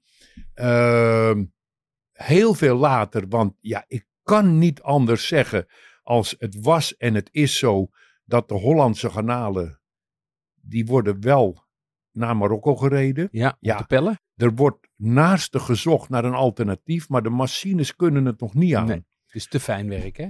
Te fijn werk. Je hebt eentjes, tweetjes en drietjes. En alleen de tweetjes gaan de machine in. Eén is te klein en drie is te groot. Dus het is gedoe. Eh, dan wordt er gebruik gemaakt van benzoeenzuur. En Kees van Wees, inmiddels ook overleden. De, van, van, De, van, Wees- de Van Wees Ja. Eh, ja, maar hij kwam bij ons, eh, aan de, hij kwam bij ons altijd de liqueur voor de bonbons afleveren. Ja. En die zei, marineer de, de garnalen nou eens met manzanilla sherry. De droogste die je kan vinden. Ja. En dat deden we. Eén glas op 10 kilo. Dan kan je zeggen, dat proef je niet. Nee, maar dat is ook niet de bedoeling. Je moet natuurlijk niet zeggen van, zit hier sherry Het is in. geen sherry coquet. Nee, Nee. maar die haalt dan, ja, die wijsheid heb ik niet, maar die haalt die, dat benzoeenzuur weg. Wat, wat, of je ze nou machinaal pelt of je brengt ze naar Marokko en terug, benzoeenzuur is, Onvermijdelijk. kan niet anders. De enigste garnalen die je puur proeft, dat is als je meevaart en ze koken ze aan boord en je gaat ze zitten pellen. Ja. Dan proef je hoe het is Ja. en aan anders maak je dat niet mee Nee. er kwam weer heel veel samen. Ze kwamen er op de kaart. En dat is natuurlijk het geweldige van Amsterdam. De Amsterdammers zijn ergens voor in. Hè? Dus die begonnen te lopen. Ja. Op hetzelfde moment was er een visbeurs in de Rai. Ik noem gewoon steeds wat namen. Dan, Ja, moet- ja. dan kan je ze. ehm, John van der Ven, toen medewerker van Ven Groothandel. waar wij de kaas haalden voor de kaashoeketten. En die, ehm, die zegt, we gaan een wedstrijd garnalenkroketten houden. Wil je meedoen? En ik doe nooit met wedstrijden mee. Maar hier kon ik niet om, omheen. En ik weet wel dat René Ameling, een leraar op de vakschool, Ja, het ROC. ROC. eh, ja, die heeft mij toen. Ik ben nog nooit zo zenuwachtig geweest. Er waren 15 deelnemers. Eh, er, was, er was een zeeuw bij. Die stond te beweren. We stonden achter de coulissen. We moesten achter de coulissen de kroketjes bakken. En naar de jury brengen. En dat was Imco Binnerts. Mhm. Die wist het wel. Wina Borren. Ronald Hoebe. En de vierde ben ik vergeten. Die keurden ze. Ronald kende ik nog niet. Nu maar al te goed. Natuurlijk. Ehm, die keurden ze. Maar die man uit, eh, uit Zeeland. Ik ben even de naam kwijt. Waar de garnalen uit Zeeland. Stellendam? Stellendam. Ja. Sorry. Die man die zegt vannacht om vier uur werden ze gevangen. ik heb ze gekookt, gepeld. En daar heb ik kroketten van gemaakt. En dat zijn ze. Ik denk, ik ga naar huis. Ja. ja. Er waren drie Belgen bij die dachten, dit gaan we even doen. Ja. Met die, met die Hollanders. Ja. Ja, nou. eh, En? ja, en, en ik, werd één, maar voordat het zover was, stierf ik duizend doden. maar René Ameling, die, die stelde mij gerust. En dat, nee, dat, daar ben ik hem nog altijd dankbaar voor. Hij zei niet van je gaat het winnen. Maar ik had ook al, kijk, die ragout die deugde. Maar ik had het paneermeel. Dat, dat, wij zijn de enigste. Toen ook bij die wedstrijd. Die hun eigen, wij maken ons eigen paneermel. Ja, dat wordt bij een broodbakker besteld. En dat is een heel groot pluspunt. Hè? Mhm. Ik geloof, Waarom is dat zo belangrijk? eh, je kan het kopen. Ja. En dat is van dat keiharde, dat zand wat je in Griekenland op strand. Ja. Die, die grote korrels, hè? ja, ja, ja. Wat onder je voeten brandt als je naar de zee loopt. Ja. Ja. Ja, nou, eh, daar wordt die kroket in gerold. Ja. Je schept een kroket. Je rolt hem in dat grove zand. Dan laat ik het maar zo ja, noemen. ja, ja. Dan gaat hij door een doorhaalmengsel. Want dat, dat moet ik ook maar even zeggen. Ik heb heel veel respect voor al mijn collega's. Maar niemand gebruikt meer eiwit. Maar dan moeten wij dat juist wel doen. En dan eiwit. En dan weer dat eh, toen de doorhaalmengsel en dan weer dat grof. Dus twee keer grof met doorhaalmengsel. Een soort lopend meeltje. Een soort ja, papje. Ja, hè? papje. Een Ja, dat is een hele dikke korst. ja. En, en dat snap ik wel van Dobbe Kwekkenboom en ook wel van de familie Bos, van Febo. Want dan heb je geen gedoe met uitbakken. Want dan zit er een panzer omheen. Ja. Eh, vrij risicoloos. Ja. Nou, dat de- deden wij niet. Onze kroket is nogal precair. Dus je moet niet zomaar. Dus ik bedoel, eh, als een kok zomaar wat gaat doen, dan heeft hij een probleem. Dus dat, dat houdt ook een soort begrenzing in. Hè. Het wordt nooit een product wat overal ligt, want niet iedereen is daar geschikt voor. Nee, nee, nee. Nou ja, dus dat hele dunne korstje, dat deed eigenlijk de deur dicht. Dus ik, ja, wij wonnen die kroket. En de tweede keer weer. Dus een jaar daarop deden ze het weer. En de derde keer ook. En toen mocht ik niet meer meedoen. en toen, toen- ja, en kijk, als je dan die kroket zo blijft maken, plus de verfijningen, sherry en heel veel later een tip van Johannes van Dam, een paar druppeltjes citroen, Ja. die trouwens ook door de kalfsvleeskroket gaat, om het op te frissen zonder dat je dat citroensap proeft. Ja. Dat, dat is ook iets magisch, dat snappen jullie. Je doet er dingen in die je niet proeft, maar die toch zijn nut hebben. Ja. Ja, nou, ja, maar dat is meestal om andere smaken naar een hoger niveau te tillen. Maar dat, het aardige is dus dat die, dat die garnalenkroket, dat is, dat is begonnen met een vraag van een, eh, van een, eh, eh, van een van. Vervolgens heb je samen met Van Wees, Van Dam en Halvemaan eigenlijk ben je tot het uiteindelijke Ja. recept gekomen. Waarbij, waarbij de, het hele eigenwijze de, het gebruik van je paneermeel is. Namelijk twee soorten paneermeel. Ja. je krijgt natuurlijk talloze tips. Maar Ja. die van John Halvemaan en van Kees van Wees, die hebben we gebruikt. Ja. En eh, van Johannes natuurlijk. Maar het is natuurlijk wel zo. Het succesnummer is dat je constant bent. Eh, wij hadden dus, dus dat was ehm, twee iconische restaurants. En toen was er nog een ander restaurant, de eerste klas eh, eh, restauratie in Amsterdam CS. En die had een andere vraag gesteld. En wij hebben al een aantal, al een tijd, een discussie over minder vlees eten en Ja. vegetarisch. Dus het leek ons leuk om ook heel eventjes het te hebben over de kaaskroket. Want die is toen ontwikkeld. En daar heeft Johannes van Dam ook een belangrijke rol gespeeld. En wat, Zeker. wat was nou het moeilijkste bij die kaaskroket om voor elkaar Ja. te krijgen? Mag ik even beginnen bij het begin? Andreas Meijer, toen de chef eh, bediening, de gastheer bij de eerste klas. En de eerste klas was toen, ik weet niet hoe het nu is, Nou, maar toen, eh, de familie Van Michelt kwam er graag. Ja. Witgedekte tafels, klassiek eten, obers met een, met, met een zwart eh, kostuum. Ja. Eh, oudere obers, eh, fantastisch. Hè? Voordat je op reis ging en daar dan prettig tafelen. Wat, Ja, het was de voormalige wachtruimte voor de eerste klasse. ja, hè? natuurlijk. Dus het was ook, En dat straalde het uit. Precies. Ongelooflijk plezierig om daar te eten. En Andreas, eh, die nu trouwens gast is bij Roos, eh, gastheer is bij Rosa en Rita. Dus we zijn hem elkaar niet uit het oog verloren. Die was naar, want wij hadden geen kaasroketten. Die was naar eh, eh, Van der Linden gegaan op de Nieuwe Dijk. Een iconisch adres nog steeds. hè, Mhm. Zijn ijs. Een wonderlijke eh, collega eh, na CNA. Ja. En eh, die, ja, die had een hele goede kaasroket, maar die zegt, ik lever niet aan de horeca. Toen, en nou, hij had gehoord van die kalf en die garnaal. Dus zouden jullie dat kunnen doen? Weer zei ik, zei ik ja, hè, met de nodige tegenzin, tuurlijk. Hè. Maar eh, ik ging eraan beginnen. Ongelooflijk veel gedoe, want ik heb de neiging, en Johannes die zei altijd, jij wil alles te geil maken met room en er te veel in te stoppen. Hè, en daar heeft hij gelijk in. Ik Ja. wou het allemaal te lekker maken. Ja. En eh, er- er zijn grenzen. Hè. Ik deed dus belegen kaas erin, maar heel veel. Belegen kaas niet extra belegen, maar belegen kaas, die smelt. En als iets smelt, zet het uit. Ja. Nou, dan snap je het wel. Ja. Dat korstje, dat, je gooit dat ding in de frituur, dat eiwit stolt gelijk. Dus wat er binnen gebeurt, die, er moet niks gebeuren, als wil het eruit. Ja, dat ontploft. God, ja, overlangs en niet een gaatje. Ruggelings. En dat is, Eén op de drie. Ja, Ja, dat dus kan natuurlijk toen, toen, toen gingen we ze bij Andreas leveren. Ja, de telefoon stond niet stil. God. En hoe heb je het opgelost dan? Aan Johannes voorgelegd. Nogmaals, Johannes volgde ons zeer kritisch. Denk nou niet dat hij ons naar de mond schreef. Want hij, ik heb ook eh, hele pittige stukken liggen. Ik heb een map met eh, problemen. En daar zit hij ook in hoor. ja, echt. Maar, eh, ja, Ja, maar die zei, die kilo, verander dat eens in een pond. En neem dan alleroudste kaas. En we kozen toen voor de Beemsterkaas. mhm. En dan vijf jaar oud. Dat is de grens. Hè? Ouder mag kaas niet zijn, geloof ik. oké. En Betty Koster van Amuse, Ja. allemaal fameuze adressen. Ja. Die was bereid om dat eh, voor ons te raspen. En, en, en weet je wat het fijn is bij Betty? Want ik had natuurlijk, voorheen zat ik ook wel bij een melkboer. Je wil dan de plaatselijke melkboer steunen. Maar ja, die stond kaas te snijden. En die gooide de korstjes in een zak.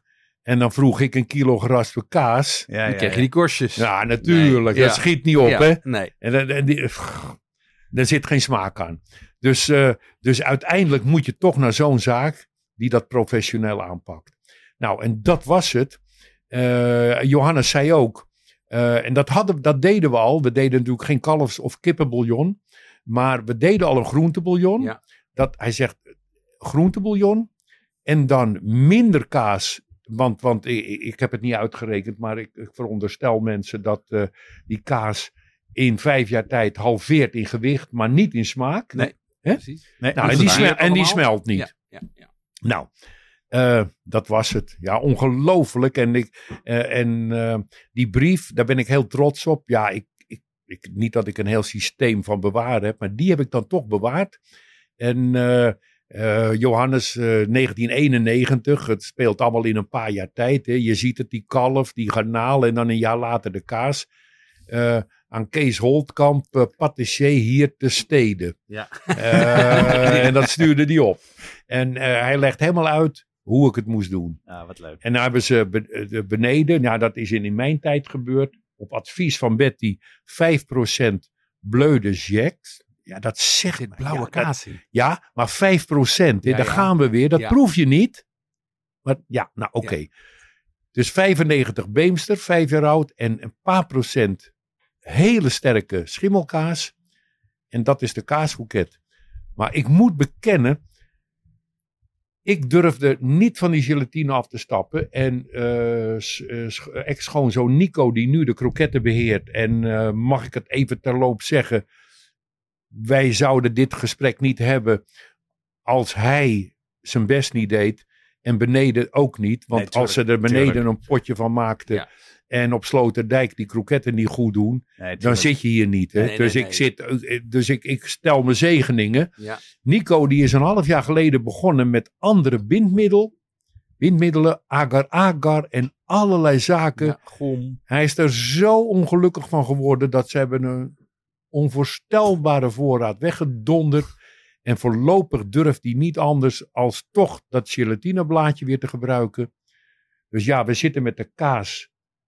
Maar ja, is kaas vegetarisch? Kunnen jullie de...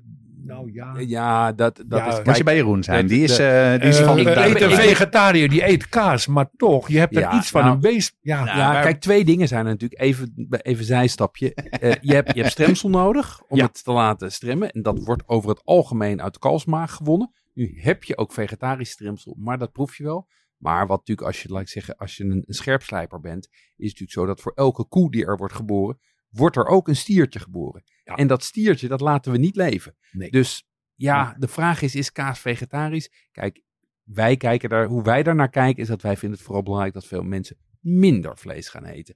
En als dat dan een, blaadje eh, gelatine Ja. is in een kroket, Prima. zeg ik, dat maakt niet uit. Dus ik zou hem ook heel graag opnemen in ons vegetarisch repertoire. Ja, Dat is een verzameling van vegetarische recepten die mensen helpt om minder vlees te eten. Ja, precies. Of, of een beetje niet eendlever. 100%, maar dat blaadje gelatine en dat kleine beetje stremsel, dat is toch... Ja, heb je toch nodig. Ja, en dan, en dan, ja. dan begin je met de kaaskroket, een lekkere sauterne wijn. Dan, dan pak je eventjes de, die ene lever, pak je daarna nog. Dat doet de vegetariër niet, Ja, denk ik. Weet je wat, niet. eh, in de tijd stond Luxem, eh, sorry, Amsterdam, en daar waren we trots op, ongelooflijk hoeveelheid kaaskroketten, want eh, en nog staan ze volgens mij erop. Twee kaaskroketten, gemengde sla, zelfgemaakte friet en mayonaise, dat is dan het goedkoopste hoofdgerecht. Ja, niet 100%, maar het is punt 1. Kinderen vinden dat heerlijk. Ja. Eh, mensen die een hoofdgerecht van eh, onder de 20 willen. Ja. En vegetariërs. Maar ja, ik, ik moet bekennen, niet 100% hè. Zo is het. Maar Nico kiest toch voor. Gelatine. Hij is terug naar de gelatine. Ja. Want eh, ik heb wat zit. Ik, dan brengt, eh, dus vanmiddag brengt hij weer aardappelkroketjes. Eh, en, en dan, dan, dan vind, ik, dan vind ik een eer dat ik mag proeven. En dan, dan geef ik mijn mening. Of hij er wat mee doet, dat weet ik niet.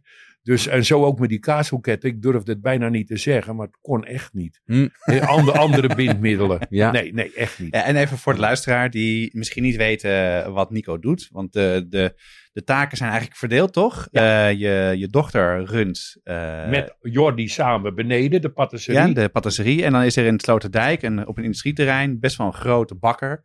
Waar voor de horeca ge, gekookt Ja, wordt. En twaalf dat- jaar geleden ging Nico naar, naar de Sloterdijk. Omdat, en jullie kunnen aan de achterkant uit het raam kijken. En dan zie je hoe dicht bebouwd het hier is. En kunnen jullie je voorstellen, die ketel die was toen al 120 liter. Ongelooflijk. En eh, je begint, die krokettenbakkers die beginnen heel vroeg. Dus het eerste wat ze doen is de ketel aanzetten. Ja. Dus vol met water. Dan tientallen kilo's, eh, ja, noem het pulp of doppen of schillen van garnalen. Ja. En eh trekken maar, weet je wel. Nou, als het dan een beetje mistig was, dan sloeg dat neer.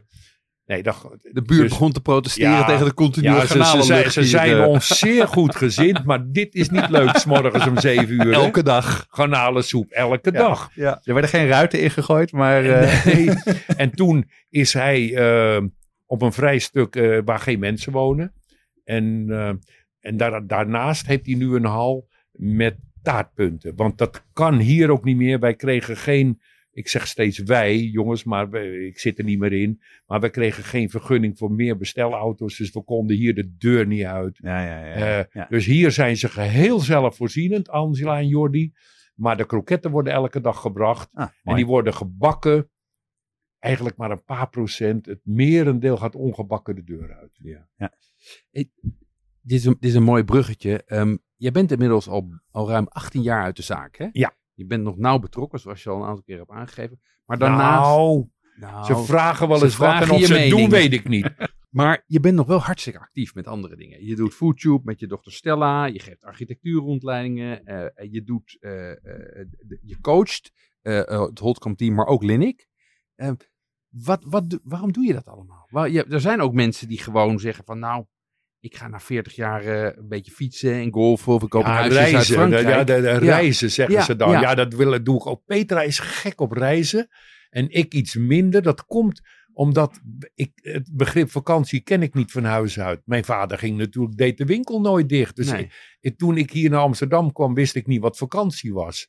Eh, maar, maar Petra, de vader, werkte in loondienst. Dus die gingen twee weken per jaar, drie weken in Limburg in een huisje zitten. Nou, Ja. dat, was, dat bestaat niet als je een winkel hebt.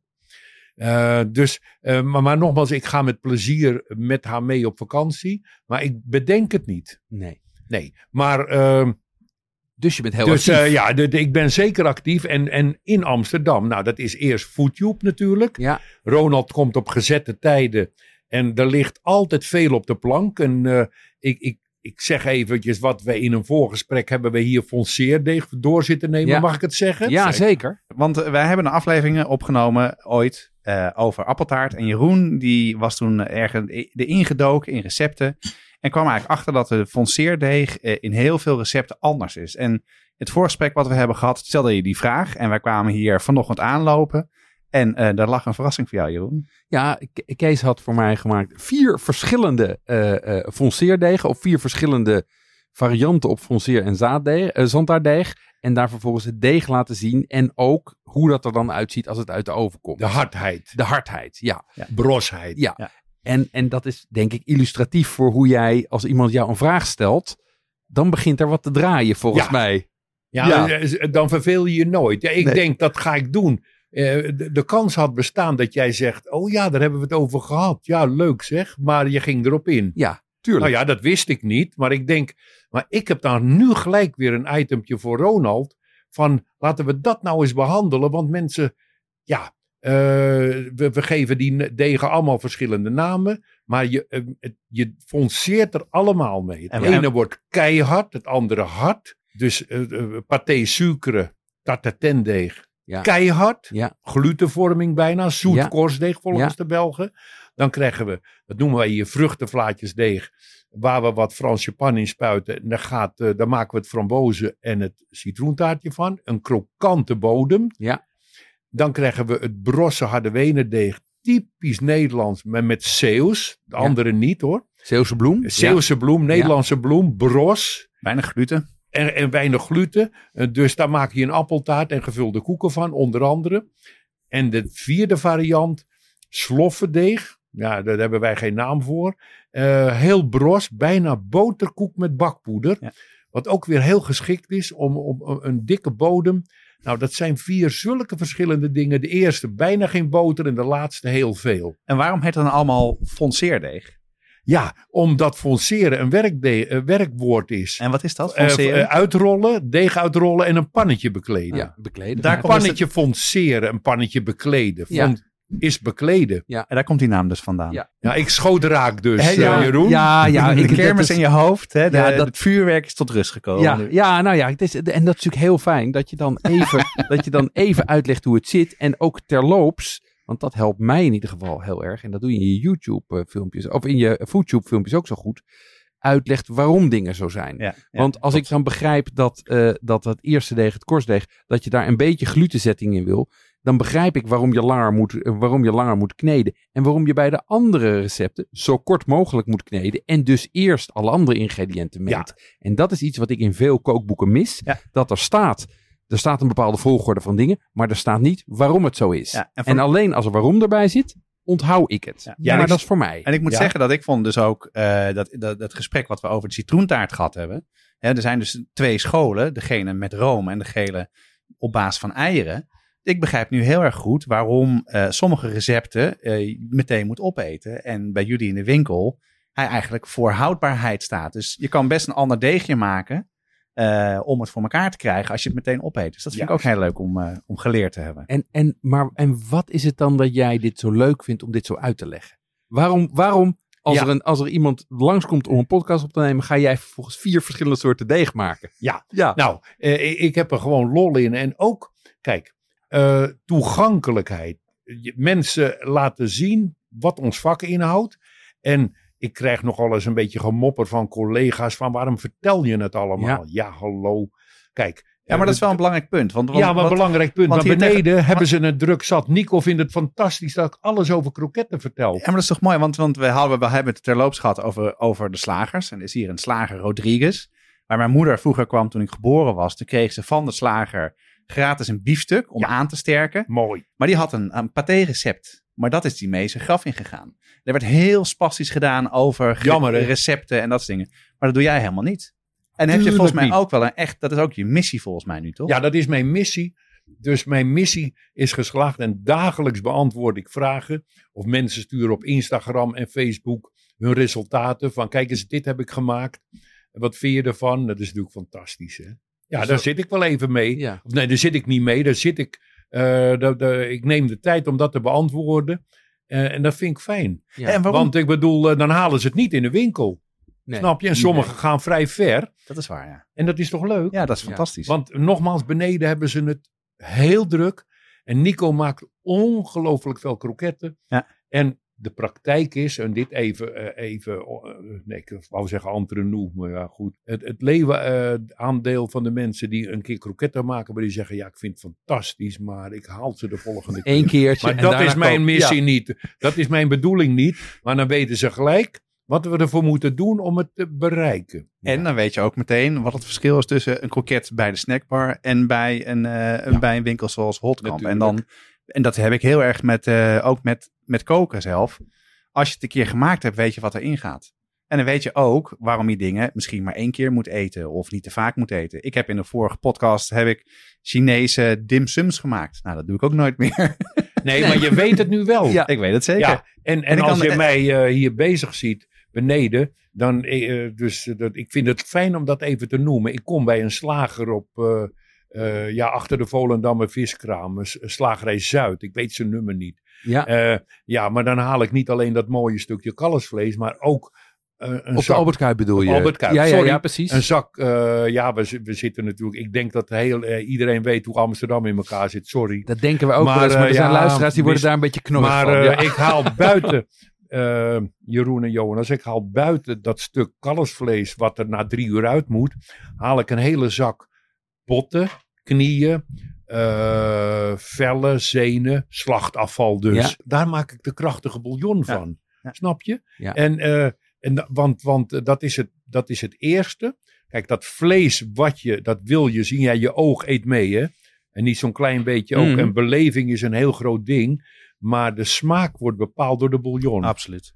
Dus al dat vlees en dat zo kalfsvlees. En als het uitkomt, dan gooi ik er ook een kalfstong bij. Die lift ook gelijk even mee. Ja. Voor broodbeleg.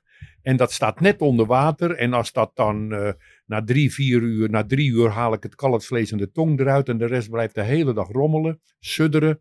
En als ik dat dan afgiet, ja, dan heb ik een gelerende bouillon. Ja. Ja. En, En wat dat dan- is, En wat nou mooi is, Kees, dat is, ik, eh, we, zijn, eh, we bestaan een jaar. Hè? En eh, onze eerste aflevering eh, die we hebben gemaakt ging over ramen. Over een, Ja- Ja. een Japanse, Japanse noedelsoep. En dit is gewoon een ramenrecept wat je nu vertelt. De manier waarop zij eh, eh, bouillon maken, is ook op zo'n manier lang en traag. Veel met botten, maximale smaak eruit halen. En dan een heel ander soort gerecht van maken. Maar de basis is de bouillon. ja, aandacht, hè? Nou Absoluut. ja, je moet er. Ik hoop niet dat dat overdreven. Maar je moet er liefde in stoppen en je proeft het. Hè? Absoluut. Ja, het is gewoon zo. Ja.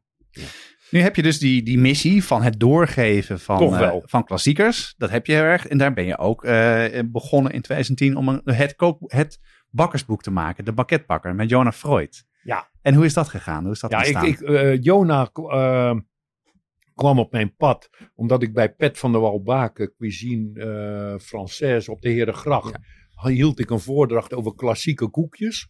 En Jona zat daar op de tribune. Er zaten er geloof ik wel 60 mensen. Eh, ik weet niet meer van wie het uitging. Maar eh, ik, ik stond, ik had natuurlijk amandelspijs bij me. Voor Weespermoppen. Boot, ik, ik had drie, vier, vijf verschillende koekjes. Eh, Pet had een, een oventje geregeld. Dus ik maakte het. Het werd gebakken en uitgedeeld. En toen wist Jona ineens, er moet een koekjesboek komen. Want dat is er helemaal niet. Ja, oh, dat was heb- eerst. Ja dat is het eerste. Ah, ja. En dat sloeg enorm aan. Ja. En, en kijk eens, ik heb beneden wel koekjesboeken, maar dat is voor vakgenoten. Ja. Maar, maar particulieren niet. Nee. Voor particulieren is er geen koekjesboek. Niet, nou, dat sloeg aan. En toen zei ze, kan je geen banketbakkersrecepten verzamelen? Dat ben ik toen gaan doen. Dus uit de tijd van de internaat, Mhm. vijftiger Oh, jaren. daar zelfs vandaan, joh. Eh, heel veel. Oh, Eh, ook dat- uit de zaak. En natuurlijk ook recepten. eh, als ik in Frankrijk op vakantie ben, een vijgentaartje of eh, een brioche met marwal erop uit de, uit de streek eh, waar Jona er boerderijtje heeft. Weet je wel, dat Ja, ja. proefden we een keer op een terras. Die staat er ook in. Dus Mhm. vakantieherinneringen. Heel veel recepten uit de zaak. Recepten uit de bedrijven waar ik gewerkt heb. Ja. Eh, Het mooiste voorbeeld is de boterkoek. Eh, ja, in zijn eenvoud zo onwaarschijnlijk lekker. 3, 2, 3. 3 boter, 2 suiker en 3 bloem. Klaar. Die staat erin. Ja. Ja, Maar wat ik leuk vind, En Kees, ik zag, hem, ik zag hem hier nog liggen. Bedoel, je gebruikt hem zelf ook nog, Ja, hè? hij, ligt helemaal uit elkaar. Ja. Ja. Maar wat ik grappig vind, Kees, het is eh, om het toch even over het kookboek te hebben. Want dat is toch echt een klassieker. Ik bedoel, eh, de meeste mensen die van bakken houden en serieus met koken zijn, die hebben het waarschijnlijk wel. En ik, eh, Ja. Maar het is een heel bijzonder boek in de zin dat het heel eh, clean is. Eh, de fotografie is echt anders. En vooral de receptuur is gewoon heel simpel. En daar is bewust voor gekozen, toch? Ja, eh, dus ik, ik, ik hecht eraan om, en het is niet altijd vol te houden, drie, vier ingrediënten. Als het zou kunnen, en dan wat hulpgrondstoffen zoals wij dat noemen, citroen, rasp, vanille en zout, dat noemen wij in de bakkerij hulpgrondstoffen. Ja, ja, Ja. Maar de hoofdbestanddelen, boter, suiker, eh, bloem, amandelspijs, eieren. En daar kan je mee schuiven. En dan krijg je hele verschillende dingen. Als je met die recept, nou dat zie je wel aan dat fonceerdeeg Ja. waar we het net over gehad hebben. Allemaal boter, suiker en bloem. Ja. Maar verschillende Resultaten. verhoudingen, Ja. totaal verschillende dingen. Eh, dat boek, dat heeft, eh, ja, dat is een bestseller natuurlijk. Hè. We gaan nu geloof ik naar de 11 tot de 12e. Jona houdt dat bij.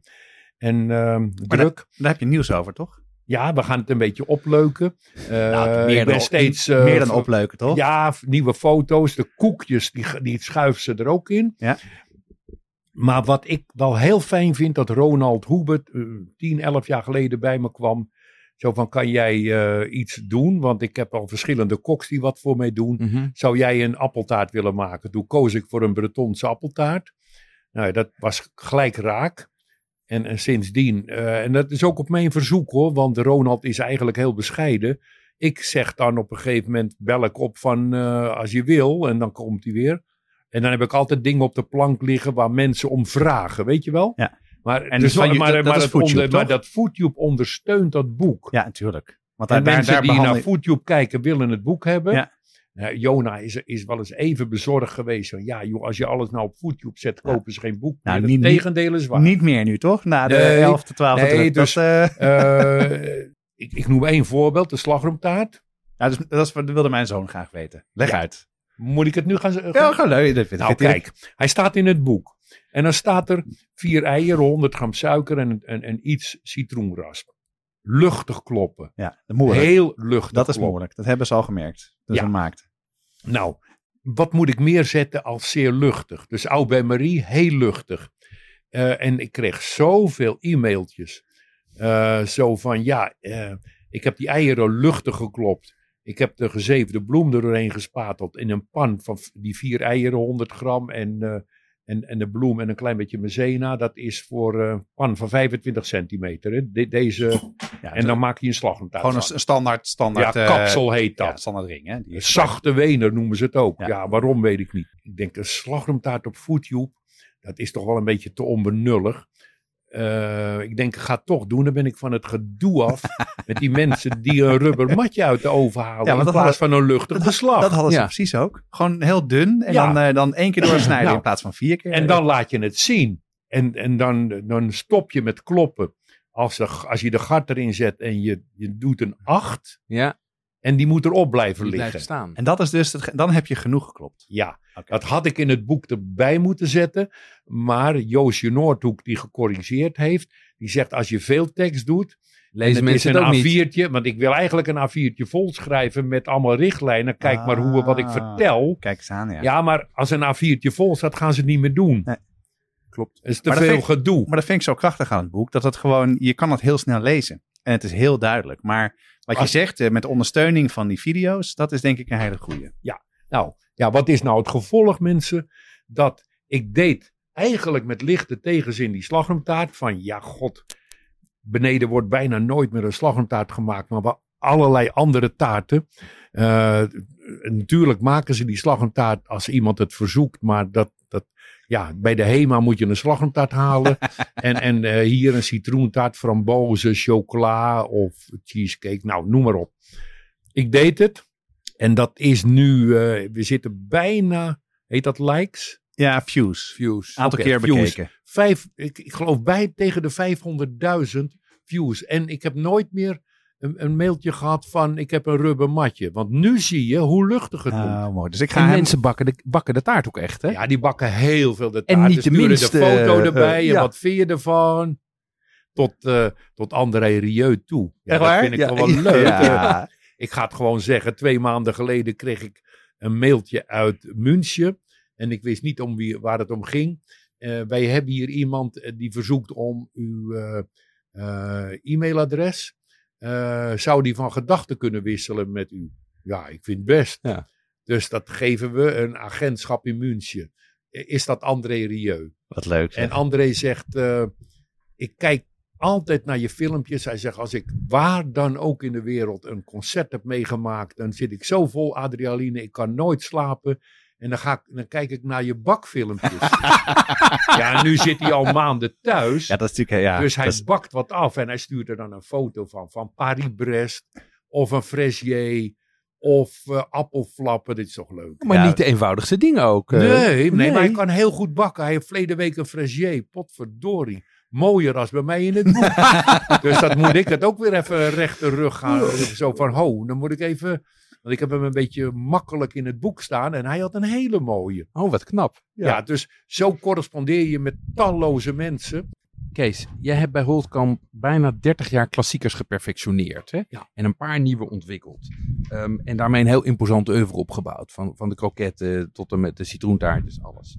Ehm, tegelijkertijd staat de patisserie ook niet stil. Is er, is er bij jou nog ruimte voor innovatie in jouw repertoire? Voor nieuwe dingen? Ja, die stapjes worden wel steeds kleiner, Jeroen. Ehm, maar de reden is omdat, eh, om het boek De Banketbakker nu weer eens onder handen te nemen. En beneden gebeurt hetzelfde. Soms, zeg soms hè, Mhm. eh, als er ergens minder suiker in kan, dan doen we dat. ja, Maar suiker is in de, in de regel toch een essentieel onderdeel van het recept. En dan blijven we er vanaf. Want Ja. dan, dan, dan, dan moet het erin blijven, want het moet een zo goed mogelijk product zijn.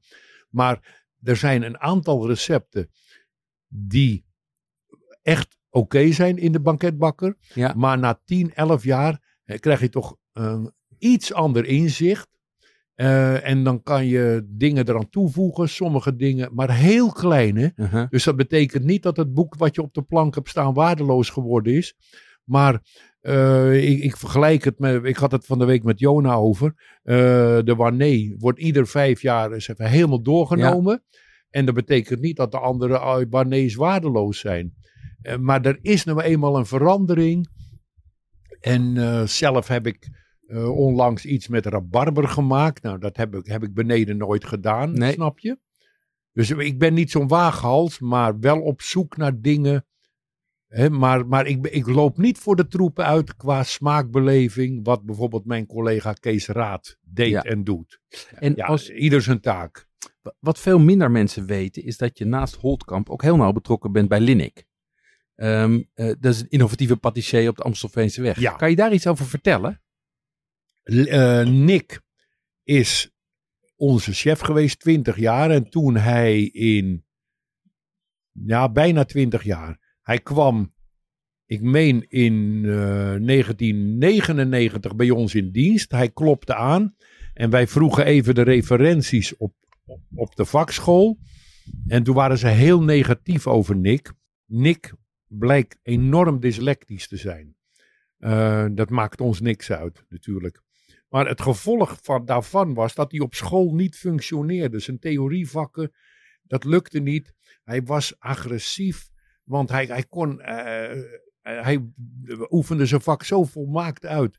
Maar zijn theorie bleef achter. Dus hij werd door leraren aan de kant gezet. Kortom, hij was doodongelukkig. Ehm, nou, misschien uit gemakzucht, maar ik heb er niet naar geluisterd. Hij is hier 16 jaar chef geweest. En nam toen de, toen de stap om voor zichzelf te beginnen. En wat ik respecteer in hem. Hij heeft altijd de lijn van Holtkamp aangehouden. Dus klassiek. eh, wat je ook in het boek De Banketbakker ziet. Eenvoudige recepten, maar men met de allerbeste grondstoffen. Dat spreekt. Nick gaat heel ver. Zijn, zijn woorden zijn: Ik wil een stukje Parijs zijn in Amsterdam. Nou, dat, dat is het. Het is een toppatisserie. Hij is helemaal, dit stond hem voor ogen. En hij heeft nooit hier eh, beneden ons lastig gevallen. Want, want eh, we zouden niet moeten wisselen. Dat assortiment moet hier niet staan. En het zijne en het onze moet daar niet staan. Dat is weer het mooie van een stad als Amsterdam. Ehm, wie die patisserie wil hebben, het is ongelooflijk zijn fruittaartjes. Ja. Want ik, ik, ik zeg, joh, hoe doe je dat nou? Want ik loop nogal eens naar binnen. Het eerste half jaar hielp ik een handje. Maar dat mag geen naam hebben. Maar, eh, Ik begreep dat je hij- ongeveer hij elke kon- dag was, kon- eh, Kees. hij- kon geen, hij kon zich geen personeel veroorloven. Of tenminste een enkele jongen. En, en gewoon eenvoudig werk. Nou ja, maar dat was al heel gauw niet meer nodig. Haha. Dus hij eh, kon zijn eigen broek ophouden. Het gaat nu heel goed. Ja. Maar een hele andere tak van sport als die wij doen. Het is veel, het is veel, het is veel, eh, het is innovatiever, Ja. feitelijk. En, maar ik zag ook daar het frambozentaartje. Maar die is dan vierkant en Ja. met pistache. Precies. Ja. Ja, leuk. Kees, het is, een, het is een voor de hand liggende vraag, maar we lopen tegen het einde van dit gesprek. En wat is nou het geheim van jouw succes? Waarom is, het, waarom is Holtkamp van die eenvoudige bakker met eh, betimmerde schrootjes en conservetaarten gekomen tot het, tot het, het patisserie- en kroketten-imperium dat het inmiddels is? Ja, het is geen toeval dat er, dat er één ding uitgesprongen is. Het is. Het is toch breder als alleen die kroketten. Het gaat ook om die citroen en om die... Nou, eh, ik moet helemaal teruggaan naar het internaat. Ik was een middelmatige leerling. En ik zit mezelf niet naar beneden te, te halen, maar ik was middelmatig. Je had briljante jongens. En wat ik al merkte in die klas, briljante mensen, als ze iets neergezet hebben, dan willen ze weer wat anders. Dan vinden ze het goed zo. Ja, ja. En ik, en dat manifesteerde zich hier in de zaak. eh, ik maakte iets en, en dan de volgende keer nog iets aan toevoegen. Hele kleine stapjes, dus dat, dat er niet in één klap een ander product stond, maar dat het dan verbeterd was. En nou ja, ik kan nu eigenlijk geen verbetering meer voorstellen, maar toch komen ze af en toe nog met iets. Snap je? En ik denk dat dat het geheim is. Dus niet wat jij in de aanvang zei, of dat, dat wordt steeds gezegd, de beste banketbakker. Maar wel de banketbakker die het meeste best gedaan heeft. Dit is wat anders, hè? Nou, dat is een mooi, heel eind- wat anders. dat is een mooi einde Ja. van het gesprek. Kees, ehm, fantastisch dat we zo lang eh, van, je, mo- ja, van je aan tafel mochten zitten. Dat je zo uitgebreid de tijd genomen hebt om alles uit te leggen. Zelfs taartjes te maken. En ja, wat de luisteraar niet weet. Maar we zijn ook getrakteerd op een lekker ontbijt hier aan tafel. Nou echt, gastvrijheid op een top. Dankjewel dat je in onze podcast wilde zijn. Ik vond het een eer om jullie te woord te staan. En ik hoor wel van jullie of er nou heel veel mensen hiernaar gaan luisteren. Zo lang. We zullen het doorgeven. Wij zullen het doorgeven. Dankjewel. Goed, dan zijn wij eh, aangekomen bij het uh, feuilleton, het vegetarisch repertoire. Daar hebben we het al even over gehad. Ehm, de kaaskroket, die is bijna helemaal vegetarisch op een blaadje gelatine na. En dat eh, recept zetten we op onze site. En waar gaan we het volgende keer over hebben, Jeroen? Eh, volgende keer eh, bestaan we een jaar. We bestaan nu eigenlijk al een jaar, maar dan gaan we het hebben over een jaar lang Wat Schaft de podcast. Leuk, heb ik zin in. Deze podcast wordt gemaakt door eh, Jonas Nouwen en mijzelf, Jeroen Doucet. Reacties kun je sturen naar jeroen.watschaftepodcast.com of jonas.watschaftepodcast.com. Of je stuurt een DM via Facecam, Instagram, Facebook of Twitter. Twitter. Ehm, nou, zoals eh, we krijgen, kregen een leuke mail van Roy. Eh, al geruime tijd ben ik trouwe luisteraar van Wat Schaf de podcast. Eindelijk maar eens in de mail geklommen voor feedback. Het is elke keer weer genieten. Vooral omdat jullie beleving van eten en koken precies aansluit bij die van mij. De mate van detail waarmee jullie de onderwerpen behandelen is smullen voor de foodgeeks. We hebben weer genoten van de Zuurdesem 2.0 aflevering. Ik heb ben, eh, ben sinds drie jaar ook fanatiek bakker. En na 2,5 maand verbouwen heb ik eindelijk een nieuwe keuken om weer aan de slag te gaan. Goeie timing dus. Dankjewel Roy. Help ons door onze podcast door te sturen naar één iemand die ook van lekker eten en drinken houdt. Of laat een review achter op Apple Podcasts, zoals Bob Verheij ook deed. Bob schreef met de titel Hip en Leerzaam. Op de een of andere manier hebben de mannen telkens over eten en drinken dat ik de week ervoor ook voor het eerst heb geproefd. De leukste soundbites zijn wat grappig en oh ja, vijf sterren. Oh ja? Wat grappig. Tot de volgende keer. Tot de volgende keer.